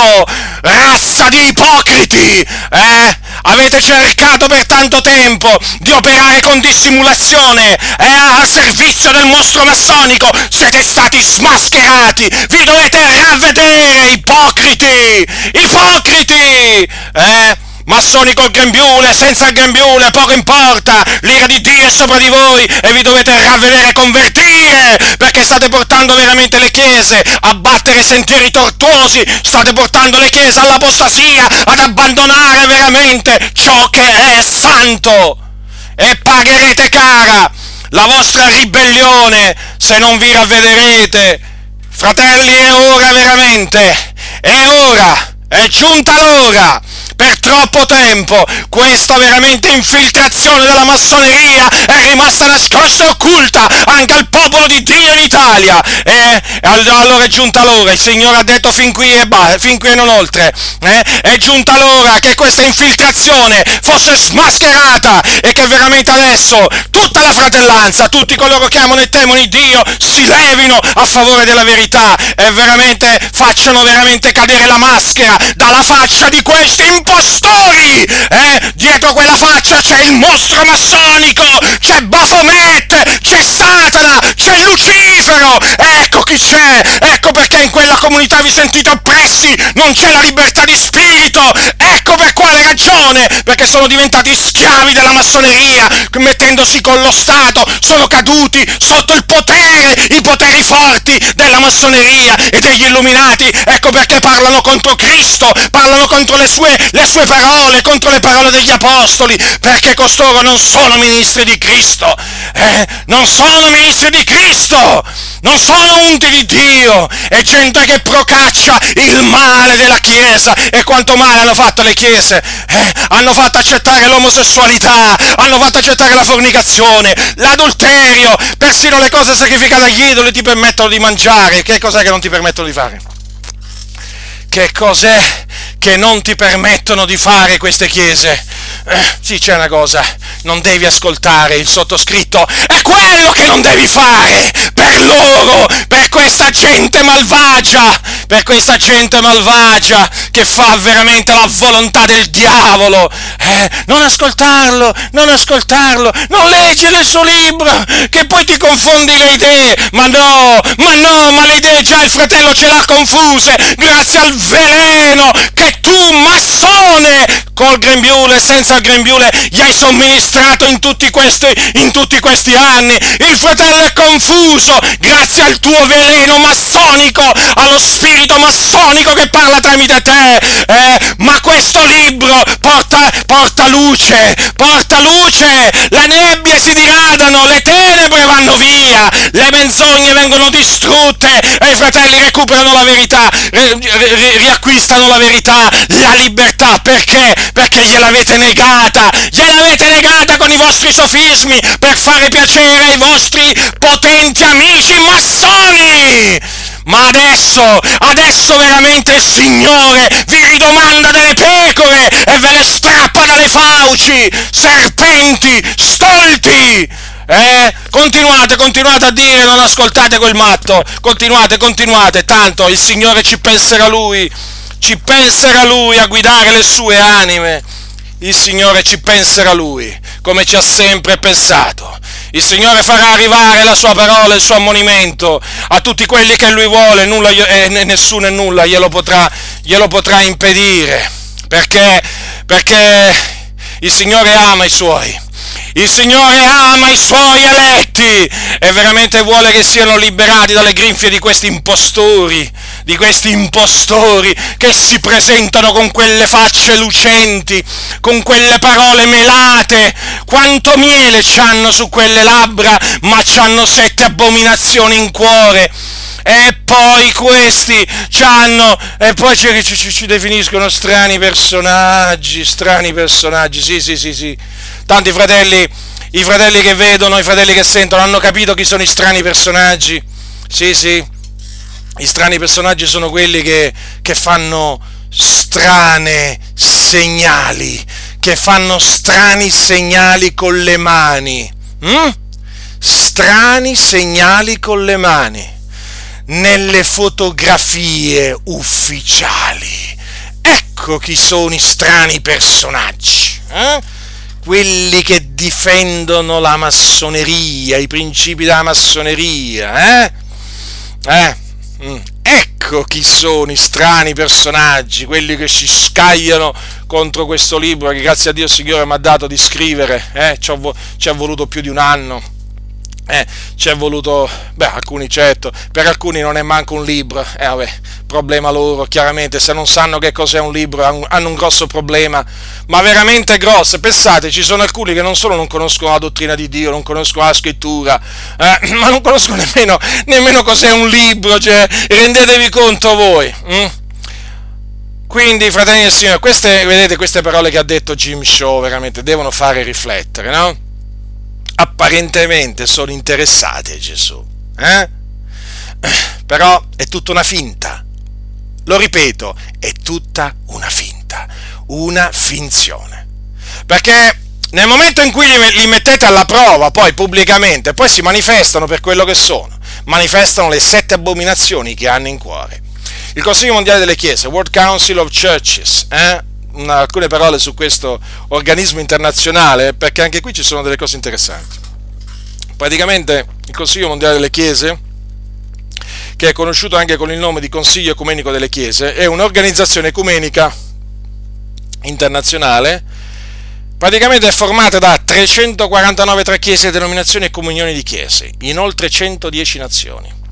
E sapete quante persone rappresenta? 560 milioni. Ripeto, 500, oltre 560 milioni di persone che si definiscono cristiani. Allora, è nato nel 1948 ad Amsterdam, Olanda, e ha la sua sede a Ginevra, in Svizzera.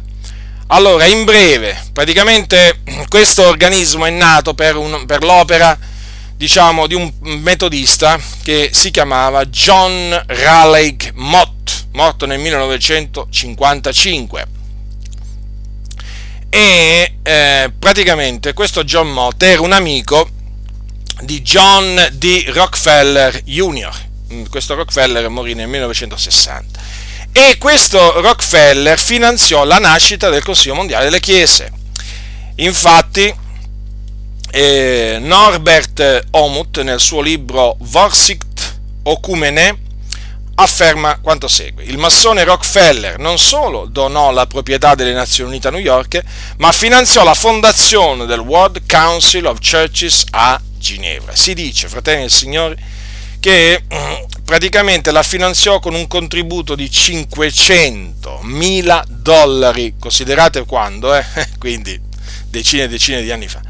Praticamente eh, venne creato eh, l'istituto ecumenico eh, e appunto la sua approvazione dipese da, da, questo grosso contributo finanziario di John D. Rockefeller Jr. Così nel 1946 l'istituto che è ospitato nel Château de Bossé a Seligny in Svizzera aprì ufficialmente le sue porte. Se voi andate su internet vedete che bel, che bel castello, no? Ecco, dovete sapere appunto che dietro c'è il finanziatore John D. Rockefeller, quindi del, degli Illuminati. Eh? E eh, praticamente mh, mm, c'è un'altra cosa interessante da dire, che nel 1948, quando fu fondato ufficialmente il Consiglio Mondiale delle Chiese, uno dei, uno dei discorsi durante la cerimonia fu fatto da un certo John Foster Dulles, morto nel 1959, che fu presidente della Rockefeller Foundation e fu imparentato con la famiglia Rockefeller e eh, fu anche uno dei fondatori del Consiglio delle Relazioni per l'Estero, no? che vi ho detto prima, il CFR. Quindi vedete un po' voi sin dall'inizio no? la collusione con i poteri forti no? che ha avuto il Consiglio Mondiale delle Chiese, cioè praticamente con gli Illuminati. E a conferma di questo forte legame praticamente del Consiglio eh, mondiale delle chiese con la massoneria c'è questo, che eh, uno, uno dei, dei, presidenti, perché furono eletti eh, il neonato Consiglio mondiale delle chiese, diciamo, ebbe eh, alc- diciamo, diversi presidenti e uno di questi, sapete chi fu? Geoffrey Francis Fisher, morto nel 1972, che fu il 99 arcivescovo di Canterbury, badate bene, quindi praticamente chiesa anglicana, eh, collusa con la massoneria ad altissimi livelli, ma proprio da secoli, eh, da secoli. Quindi vedete un po' voi, nel 1948 uno dei presidenti eletti fu questo massone poi, oltre a Fischer, c'era un altro massone che ve l'ho menzionato prima, eh, eh, tra i presidenti eletti, eh, il vescovo metodista Bromley Oxman, eh, che poi appunto nel 1949 ricevette il 33 grado. Poi, altri massoni? Eccovi serviti. Il pastore metodista George Calvert Barber, morto nel 1967, che fu presidente dal 1952 al 1954 del Consiglio australiano del Consiglio mondiale delle Chiese, anche lui massone. Poi un altro massone, Perry Grishman, morto nel 1994, pastore della Christian Church, delegato all'assemblea fondativa del Consiglio mondiale delle Chiese nel 1948 e praticamente fu delegato anche alle conventions del 1950, 51 e 52, nonché fu membro della commissione su fede e ordine del Consiglio Mondiale della Chiesa. Lui era un massone del 32 grado e un cavaliere templare. Eh? Che dire, fratelli nel Signore, non c'è da preoccuparsi? Eh? È come se c'è da preoccuparsi. Guardate che qui le denominazioni proprio sono veramente tantissime. Eh? Qui ci sono, qui non manca l'appello pressoché nessuno. Allora, eh, allora, ci sono anglicani, mh? Hm? luterani, battisti, riformati, mennoniti, quaccheri, chiese dei fratelli, presbiteriani, episcopaliani, metodisti, valdesi ed anche delle chiese pentecostali. Certo, sono in minima parte, devo dire, eh, le chiese pentecostali, eh, confronto agli altri, però insomma, un po' di lievito fa lievitare tutta la pasta, no? Poi col tempo chiaramente aumenteranno. Per quanto riguarda l'Italia, volete sapere chi collabora col Consiglio Mondiale delle Chiese? Eh? I valdesi? E eh beh, ma potevano mai mancare i valdesi? Eh? Pieni di massoni? Mm? Dichiarazioni ufficiali, tanti massoni sono, ci sono nei valdesi. Eh? Allora, praticamente, quando riguarda l'Italia, ne fanno parte i valdesi, come anche i metodisti e ci sono poi i Battisti, l'Unione Cristiana Evangelica Battista d'Italia, l'UCEBI praticamente. Allora, la federazione, eh, eh, la federazione delle chiese evangeliche eh, eh collabora col Consiglio Mondiale delle Chiese. Eh? Certo, a sentire queste cose qui veramente viene da rabbrividire, ma uno dice, ma veramente, sì sì, sono, sono, stanno così le cose, stanno proprio così. Praticamente queste denominazioni, mm, diciamo, stanno, collaborano con, eh, con, un organismo proprio che è stato fondato da, dagli illuminati, un'organizzazione fondata dagli illuminati, proprio piena di massoni. Ora, la Chiesa Cattolica Romana non fa parte ufficialmente del Consiglio Mondiale delle Chiese, eh? però insomma partecipa come osservatrice, lavora eh, con il Consiglio Mondiale delle Chiese, ha voglia che lavora. E peraltro la Chiesa Cattolica Romana è membro a pieno titolo della Commissione Fede e Costituzione, sempre del Consiglio Mondiale delle Chiese. Allora, eh, il Consiglio Mondiale delle Chiese dovete sapere che eh, è pronto a collaborare con tutti, ma proprio con tutti, eh? Guardate che cosa affermano. Noi riconosciamo l'importanza di cooperare ad ogni livello con la Chiesa Cattolica Romana, con altre chiese non membre, con organizzazioni non chiese, membri di altre religioni, uomini di nessuna religione, per meglio dire con uomini di buona volontà dappertutto. Eh, più chiaro di così, fratelli del Signore. Proprio collaborazione a tutti i livelli con chi che sia. Eh? Un po' quello che dice Rick Rick Warren. Eh? E infatti, e infatti Rick Warren eh, praticamente ha lo stesso piano del Consiglio Mondiale delle Chiese. Eh? Allora, eh, il Consiglio Mondiale delle Chiese collabora pure con i musulmani, con i musulmani, diciamo i seguaci di Maometto. Nel, nel 2011, infatti, in una lettera del Consiglio Mondiale delle Chiese ai musulmani, scritta dal pastore norvegese luterano Olav Fixe Tveit, segretario generale del Consiglio Mondiale delle Chiese, alle comunità religiose musulmane di tutto il mondo per la fine del mese Ram, del, del, Ramadan. Ascoltate che cosa ha detto. Eh? Mai come oggi cristiani e musulmani devono agire in spirito di unità sulla base della nostra comune umanità, incoraggiando le persone a formare nuove alleanze per la pace, la riconciliazione e la giustizia. Ed ancora, come persone di fede impegnate per la giustizia, la pace e la riconciliazione, dovremmo essere in grado di lavorare insieme al fine di preservare la dignità di tutti i popoli, i loro fondamentali diritti umani, il ruolo della legge uguale per tutti i cittadini. Queste sono parole scritte che ho trovato sul sito della radiovaticana.org. Allora, il Consiglio Mondiale delle Chiese collabora con le Nazioni Unite, cioè l'ONU, eh, per stabilire la pace mondiale, la giustizia economica nel mondo e così via. Naturalmente dovete sapere che dietro eh, le Nazioni Unite ci sono gli illuminati, eh, volete, e insomma, eh, ormai gli illuminati, i massoni, sono, ci, ci, sono sempre di mezzo loro, eh. Allora, eh, sul sito del Consiglio Mondiale delle Chiese infatti si legge quanto segue, che il Consiglio Mondiale delle Chiese cerca di dimostrare l'impegno di vecchia data del movimento ecumenico verso le Nazioni Unite, gli ideali incorporati nella Carta delle Nazioni Unite e di dare voce ai valori etici, morali e spirituali che devono rafforzare dal basso le relazioni internazionali. Molto chiaro, eh? Uh, poi chiaramente quando ci sono queste, queste assemblee generali del Consiglio Mondiale delle Chiese, veramente ci sono delle, cioè, in agenda veramente hanno delle, delle, delle cose veramente che sembrano veramente, eh, cioè che questo Consiglio Mondiale di Chiese si può dire che ormai è diventato una sorta di braccio destro, braccio destro delle Nazioni Unite. Infatti nel, nel, nell'Assemblea Generale del Consiglio eh, tenutosi a Porto Alegre in Brasile nel 2006, mm, questa aveva questa assemblea come tema Dio nella sua grazia trasforma il mondo Guardate le, pre- le preoccupazioni principali del, dell'Assemblea Generale, sapete quali furono? Giustizia economica, violenza dominante, identità cristiana, dialogo interreligioso, America Latina, disarmamento nucleare, riforma delle Nazioni Unite, terrorismo, antiterrorismo, acqua, povertà, debito, eh, HIV, AIDS, instabilità in Africa, cambiamento climatico, ma insomma qua sembra di leggere veramente l'agenda proprio, l'agenda proprio di un'organizzazione internazionale appunto molto simile alle Nazioni Unite.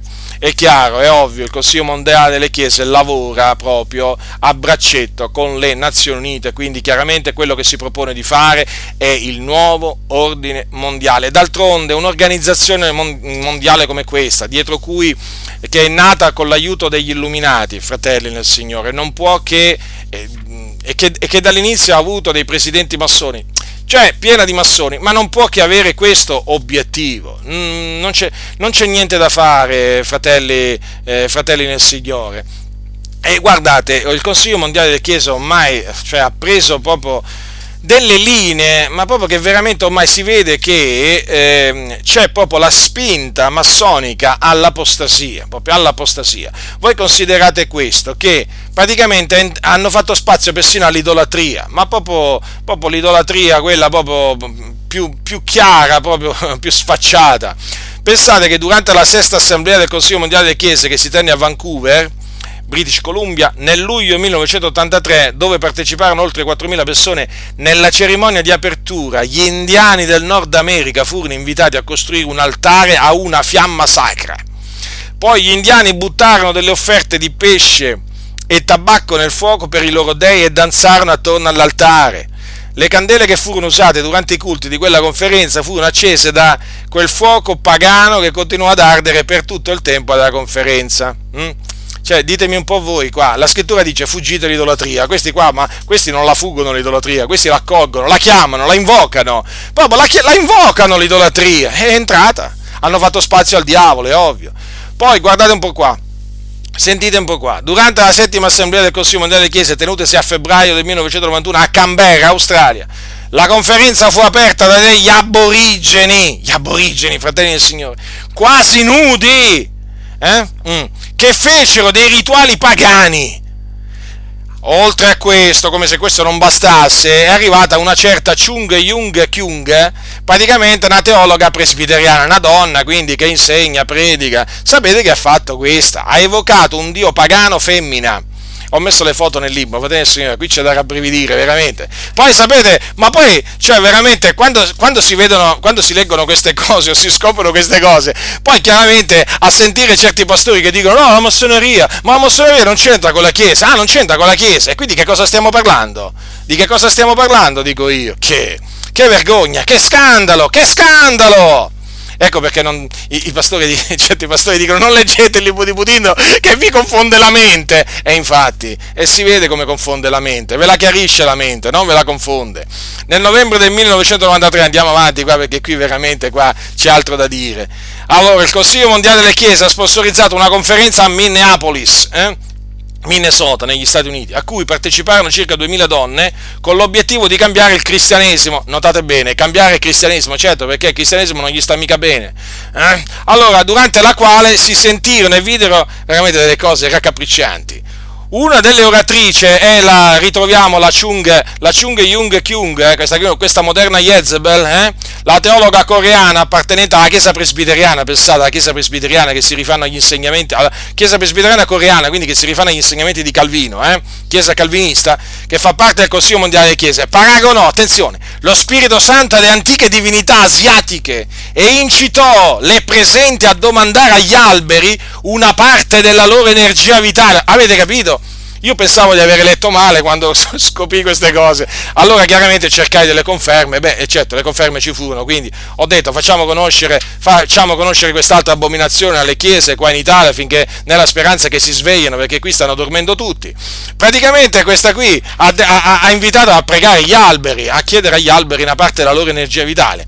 Dice, ha detto a questa questa donna qua, Kyung, come, Chung Jung Kyung, ha detto se vi sentite molto stanchi e non avete alcuna energia da, da, da dare, quello che fate è andate da un grande albero e chiedetegli, dammi della tua energia vitale. Eh, io dico una cosa, ma qui veramente, cioè, se non è idolatria questa, eh, cioè che cos'è? Allora, questa proprio è idolatria. Hm? Questa è qualche cosa in abominio a Dio è qualcosa chiaramente che si è verificato, è stato documentato, eh, e, poi voglio dire, è, è, avvenuto mica in un cantuccio, eh? mica in un cantuccio, ma una grande riunione no? organizzata, sponsorizzata appunto dal Consiglio Mondiale delle Chiese. Ora, ditemi voi se questa non è un'opera del diavolo. L'idolatria voi sapete che è un'opera del diavolo e quindi è un'opera del diavolo. Ma che cosa sta promuovendo questo Consiglio Mondiale delle Chiese?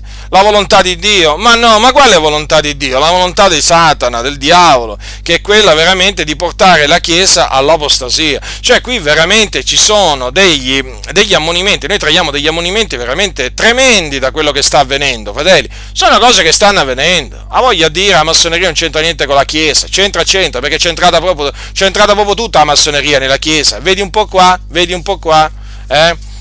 E allora io voglio dire, ma vi rendete conto che qui c'è proprio, eh, c'è, c'è proprio una strada hm, perversa proprio che viene incitata, viene, che, che, questa qui e comunque anche altri chiaramente incitano a percorrere, eh, questi vogliono portare veramente le chiese all'apostasia, eh, ad abbandonare la fede nel Signore Gesù Cristo, per rivolgersi agli, agli alberi. Cosa dobbiamo sentire? Ci viene detto che dobbiamo andare dagli alberi a chiedergli l'energia vitale. Ma ma veramente, ma queste persone non conoscono il Dio. Ma questi presbiteri, ma questa, ma, ma questa Chung Jung Kyung, ma questa si deve ravvedere, ma questa si deve convertire, ma, ma com'è possibile che queste, basta che hanno il nome di teologo, questi si presentano, questi si presentano e dicono queste diavolerie e nessuno li ferma, nessuno li ammonisce. Ma questi vanno cacciati, vanno ammoniti e cacciati via dall'assemblea dei santi. Invece, vedete, questi parlano, li fanno parlare eh, li applaudono, eh, li applaudono. E cosa fanno questi? Incitano, a, a questa incitò le, le, donne a domandare, a fare una richiesta agli alberi, agli alberi. Sono delle cose che sembrano assurde, vero? Eppure sono cose che sono successe. Veniamo a un altro argomento, omosessualità. Abbiamo visto ormai questi si sono aperti all'idolatria, ma all'omosessualità qui anche si sono aperti. Allora, la conferenza del Consiglio Mondiale delle Chiese ehm, del 1993 si tenne a Minneapolis un gruppo di circa 100 donne lesbiche, bisessuali e transessuali si riunirono sul palco eh? e fu loro data una standing ovation da molti nell'assemblea. Sapete cos'è la standing ovation? Avete presente quando negli stadi o nei palazzetti dello sport si deve, diciamo, applaudire no, la fuoriuscita di un grande giocatore, importante giocatore? Io mi ricordo quando andavo a vedere, a vedere la partita di, di pallacanestro quando ero un ragazzo Oh, eh beh, lì c'erano alcuni veramente che meritavano una standing ovation. Oh, allora tutti si alzavano in piedi, applaudire, ah, in piedi, applaudire veramente al, all'idolo di turno, perché in effetti erano, erano, nostri idoli, erano miei idoli a quel tempo. Eh. Praticamente, mm, praticamente, hanno ricevuto una standing ovation qua, eh, lesbiche, bisessuali e transessuali, donne lesbiche, bisessuali e transessuali. Ma cose veramente orribili e praticamente mh, c'è stata una, una, una, cosiddetta pastoressa battista lesbica, il suo nome è Nadian Bishop, eh? se voi andate su internet mettete Nadian Bishop e la trovate, eh? e la trovate a questa signora, eh? praticamente questa in un suo discorso, sapete che cosa ha affermato? Che Maria, che Maria e Marta erano lesbiche, amanti lesbiche. Allora, fratelli del Signore, queste sono cose che sono state dette pubblicamente, eh? Sono state dette pubblicamente, non ci inventiamo niente qui, capite? Il Signore ci guardi dall'inventarci alcunché, ditemi un po' voi questo Consiglio Mondiale delle Chiese, eh, cioè che cosa si sta proponendo? Cioè praticamente si sta proponendo di eh, fare abbandonare eh, di, di far abbandonare alle chiese la parola di Dio. Voi sapete che la scrittura condanna l'omosessualità e appunto gli omosessuali, gli omosessuali o sodomiti non erediteranno il regno, il regno, di Dio, quando moriranno andranno in un luogo di tormento, come gli idolatri peraltro, eh? Eh, andranno in un luogo di tormento chiamato Hades o soggiorno dei morti o comunemente conosciuto come inferno. E là va, scendono le anime appunto degli omosessuali, degli idolatri, ecco dove vanno le anime di costoro, eppure al Consiglio Mondiale di Chiesa, qua a questa conferenza del 93, queste sono state proprio applaudite, questa pastora, cosiddetta pastora Battista, si è permesso di dire eh, che, che, che, quelle nostre sorelle, perché eh, veramente erano nostre sorelle in Cristo, Maria e Marta erano lesbiche, vabbè che ci sono quelli anche tra gli evangelici, tra i protestanti che sono arrivati a dire, sono arrivati a dire anche che Davide e Jonathan erano omosessuali, eh? e che praticamente si amavano, si amavano di un amore, di un amore omosessuale, cioè ormai fratelli nel Signore, voi voi vi dovete aspettare, io lo dico sempre, aspettatevi sempre il peggio, d'altronde deve venire l'apostasia. Qui veramente, qui anche qui in Italia stanno aspettando tutti un grande risveglio, c'è chi dice che nascerà, questo grande risveglio sorgerà, scoppierà a Palermo, c'è chi dice che scoppierà a Milano, c'è chi dice che scoppierà a Roma, ancora questo grande risveglio non si è visto, eh? abbiamo visto sì un altro risveglio, il risveglio delle false dottrine, quello sì, quello sì, proprio ormai veramente ha invaso, ha invaso le chiese in tutta Italia, eppure ancora non hanno capito tanti che quello che deve venire è l'apostasia, l'apostasia, cioè l'abbandono della fede, stanno avvenendo cose orripilanti, cose abominevoli in mezzo alle chiese evangeliche. E questi, e questi qua invitano questi ciarlatani che ogni volta che si presentano devono, devono predire il grande risveglio qui in Italia, capito? Cioè, ma vi rendete conto? Ma nessuno, ma nessuno che dice che deve venire l'apostasia, ma nessuno mette in guardia dall'apostasia, eh? Di cui si vedono già gli albori veramente a livello mondiale, ma nessuno mette in guardia dall'apostasia. Ma, cosa, ma chi sono questi pastori? Ma chi li manda? Ma chi li manda questi? Ma questi non li manda il Dio. Eh, questi servono mammone e pensano a raffare denaro, ecco perché non mettono la Chiesa da queste gravi cose che stanno, stanno avvenendo a livello mondiale poi naturalmente non possono, non possono, che mancare anche dichiarazioni che annullano la salvezza eh, per grazia mediante la fede in Cristo Gesù, che vi ricordo, che vi ricordo è uno degli obiettivi dichiarati eh, della massoneria e degli illuminati, la vogliono proprio distruggere la dottrina della salvezza per grazia mediante la fede in Cristo Gesù, perché loro devono promuovere la salvezza per opere, cioè ognuno si salva, si salva da sé, non c'è bisogno proprio di Gesù. Allora, Ascoltate, ascoltate, qua durante la sesta assemblea del Consiglio Mondiale delle Chiese tenutesi a Vancouver nel 1983, Dirk Mulder, che era moderatore del programma del dialogo interreligioso, disse che non crede che le persone sono perdute per sempre se non vengono evangelizzate. Poi, in un'intervista alla rivista Foundation, alla domanda Crederesti tu che un buddista o un induista potrebbero essere salvati senza credere in Cristo? Lui sapete cosa ha risposto? Certo, certo. Non è molto chiaro, questi negano proprio, negano proprio il fondamento, il fondamento, la fede in Cristo, in Cristo Gesù come unico mezzo di salvezza.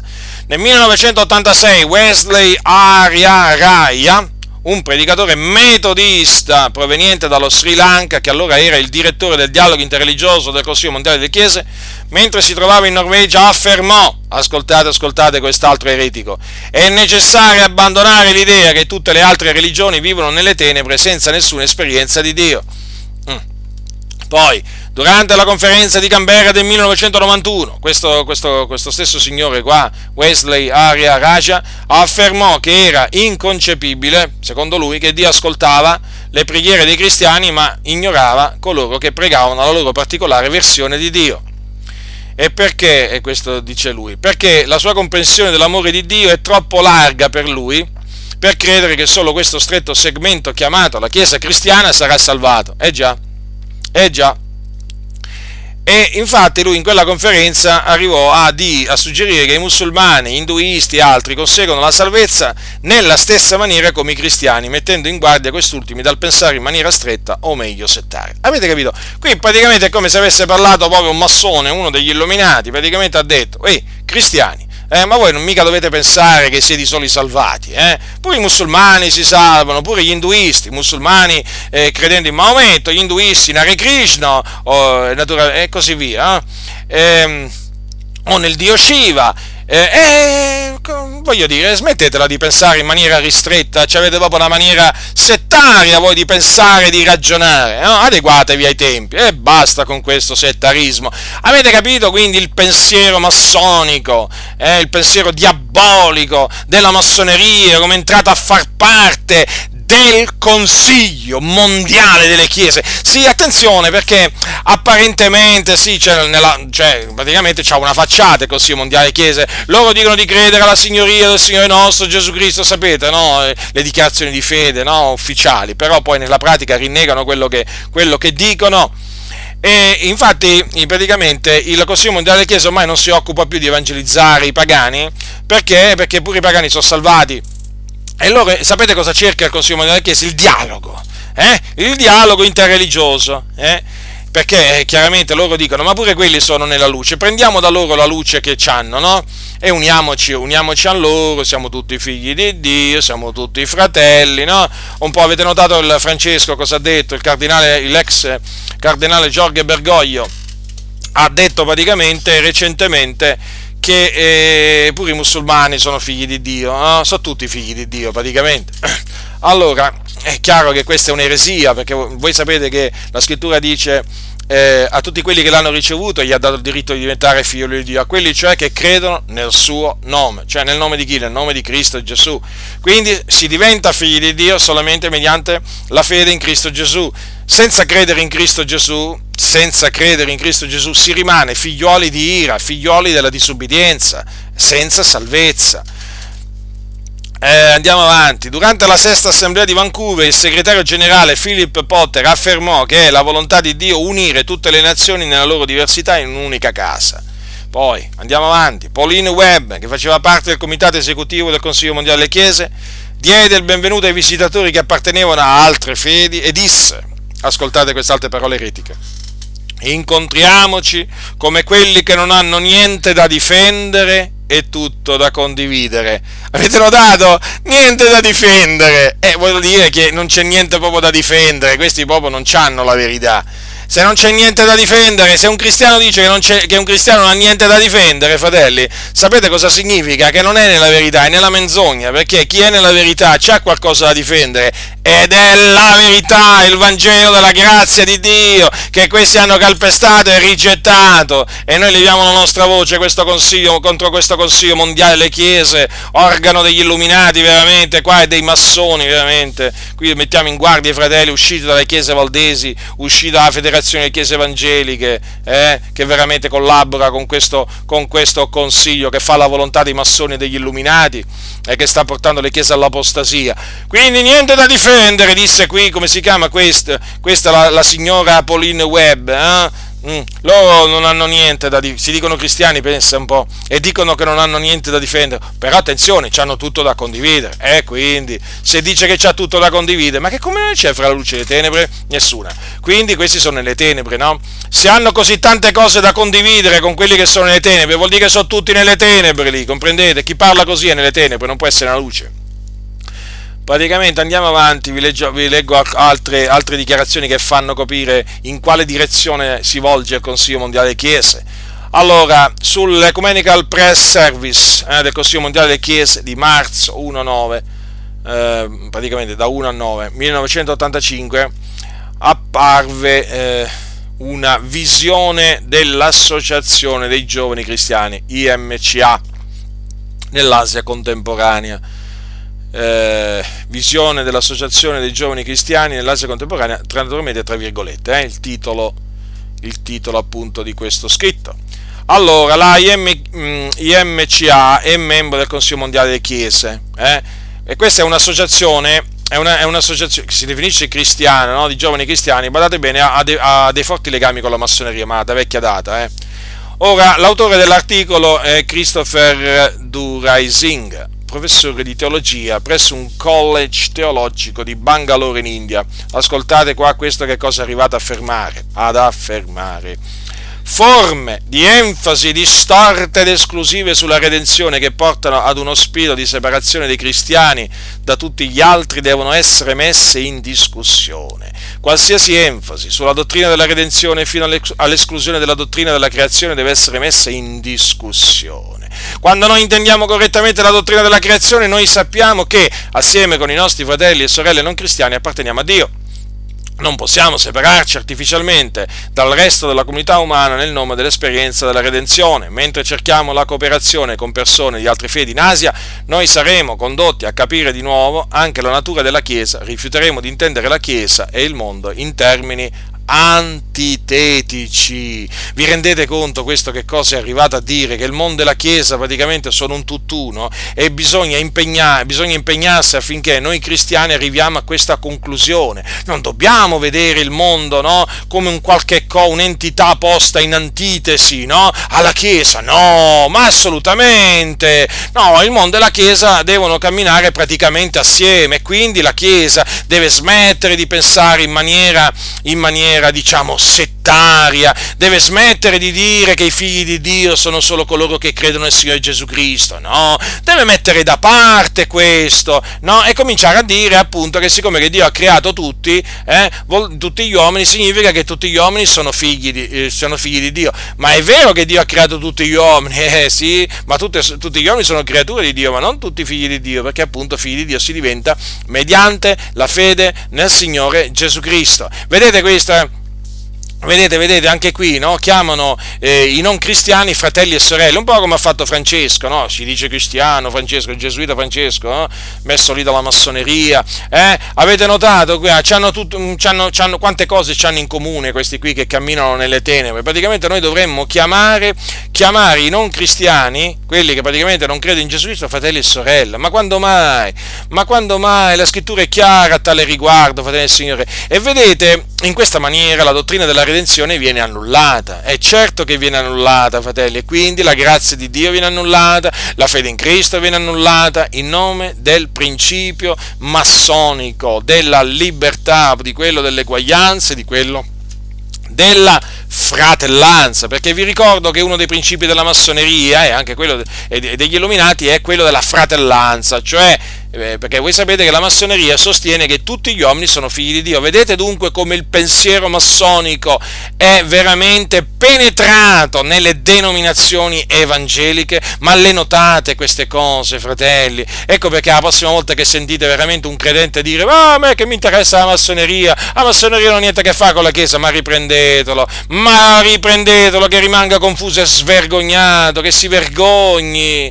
Ma come si fa a dire questo quando ci sono delle prove prove schiaccianti, inequivocabili, che veramente eh, ci sono ormai molte chiese cadute veramente sotto l'influenza diabolica della massoneria, degli illuminati, che parlano come le logge massoniche. Fratelli nel Signore, fratelli nel Signore che fate parte di queste chiese, svegliatevi, svegliatevi perché vi hanno dato un potente sonnifero, vi hanno massonizzato, parlate ragionate come i massoni e non ve ne rendete rendete conto? Speriamo nel Signore che vi possiate svegliare per la grazia di Dio fino a che siete in tempo, perché siete diventati come dei massoni, siete diventati come dei massoni. Allora, quindi non vi fate ingannare quando il Consiglio Mondiale di Chiesa parla di evangelizzazione, perché poi alla fine alla parola evangelizzazione non gli danno lo stesso, danno lo stesso significato, perché siamo sempre, diciamo, punto, punto a capo, nel senso che quelli che chiaramente vi vogliono ingannare, ricordatevi, usano le stesse parole che usiamo noi, ma gli danno un altro significato. Ecco perché è molto importante quando, costoro, quando costoro diciamo, parlano, no? farsi spiegare cosa vogliono dire, eh? perché ricordatevi che quando dicono certe cose non intendono dire quella cosa, perché è gente furba, è gente furba, è gente, è gente veramente che, che usa un parlare sibillino, un parlare che talvolta non è, facilmente, non è facilmente decifrabile, soprattutto per chi non conosce bene le sacre, le sacre scritture, quindi state molto attenti, fratelli nel Signore, perché veramente lo stato di degrado nella Chiesa è molto più avanti di, di molto, molto più grave di quello che si possa pensare. La massoneria veramente è entrata proprio veramente ad alti livelli, a livello mondiale, nelle chiese, nelle chiese evangeliche, nelle chiese, nelle chiese, protestanti. E quindi noi che faremo? Ma che faremo, fratelli? Ce ne staremo con le mani in mano, non faremo niente eh, in difesa della verità, in difesa dei fratelli, così non sia. Anzi, ci leveremo, ci continueremo a levare come abbiamo fatto fino adesso per smascherare questo piano massonico eh, per la distruzione, per la distruzione del cristianesimo. Eh, noi, noi appunto faremo questo, continueremo a fare questo con l'aiuto con l'aiuto che viene da Dio, con l'aiuto che viene dall'alto, perché il nostro aiuto viene dall'Eterno che ha fatto i cieli e la terra. Pensate da chi viene il nostro aiuto, da Dio, dal creatore di tutte le cose, non dal grande architetto dell'universo, dei massoni, eh, che è il diavolo quello. Eh, no, il nostro, il nostro aiuto, fratelli, viene dall'Iddio vivente e vero dall'Iddio vivente è vero, il Padre del nostro Signore Gesù Cristo, eh, e quindi eh, dall'Onnipotente, l'Onnisciente, l'Onnipresente, eh, colui che divise il Mar Rosso, eh, colui che divise il Mar Rosso con il fiato delle sue narici, considerate un po' voi, colui che ha creato tutte le cose mediante la parola, eh, parlò e la cosa fu. Pensate un po' voi, la potenza che c'ha Dio, considerate, riflettete alla potenza di Dio, quindi abbiamo un Dio così potente, ma di che cosa dobbiamo temere? Chi dobbiamo temere? Chi dobbiamo temere noi? Noi dobbiamo temere Dio, non gli uomini. E quindi fratelli, avanti, avanti eh, con l'aiuto del Signore, con la grazia che viene da Lui, per smascherare la massoneria, per smascherare i massoni e gli illuminati e il loro piano distruttivo eh, bisogna dire che sono riusciti a distruggere parecchio, eh, fratelli. Bisogna, bisogna riconoscere che veramente di danni ne hanno fatto tanti, eh, queste organizzazioni sovvenzionate dalla massoneria, appoggiate dalla massoneria. Ma sapete, eh, c'è sempre un, c'è sempre un residuo, c'è sempre un residuo, il Signore si è riservato, che non ha piegato il ginocchio davanti al grande architetto dell'universo. Eh, noi non abbiamo piegato il ginocchio eh, davanti al diavolo, no fratelli. Noi pieghiamo le nostre ginocchia davanti all'Iddio vivente e vero, il Padre del nostro Signore Gesù Cristo, che adoriamo in spirito e verità. Noi amiamo il Dio, serviamo il Dio, proclamiamo il Dio. Eh? E noi, anche se pochi, mh, mm, anche se pochi siamo pienamente consapevoli di essere nella verità, nella verità che è in Cristo Gesù.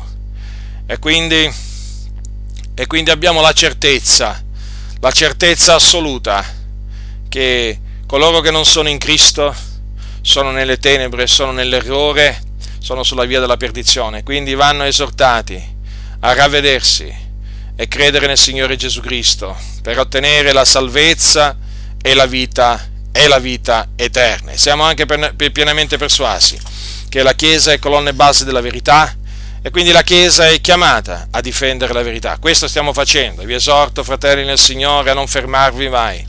Non fermatevi mai, continuate a difendere la verità, a sostenerla, a difenderla dall'attacco, pure, da, pure dall'attacco dei massoni e degli illuminati che è, che è in atto chi ha orecchi da udire oda.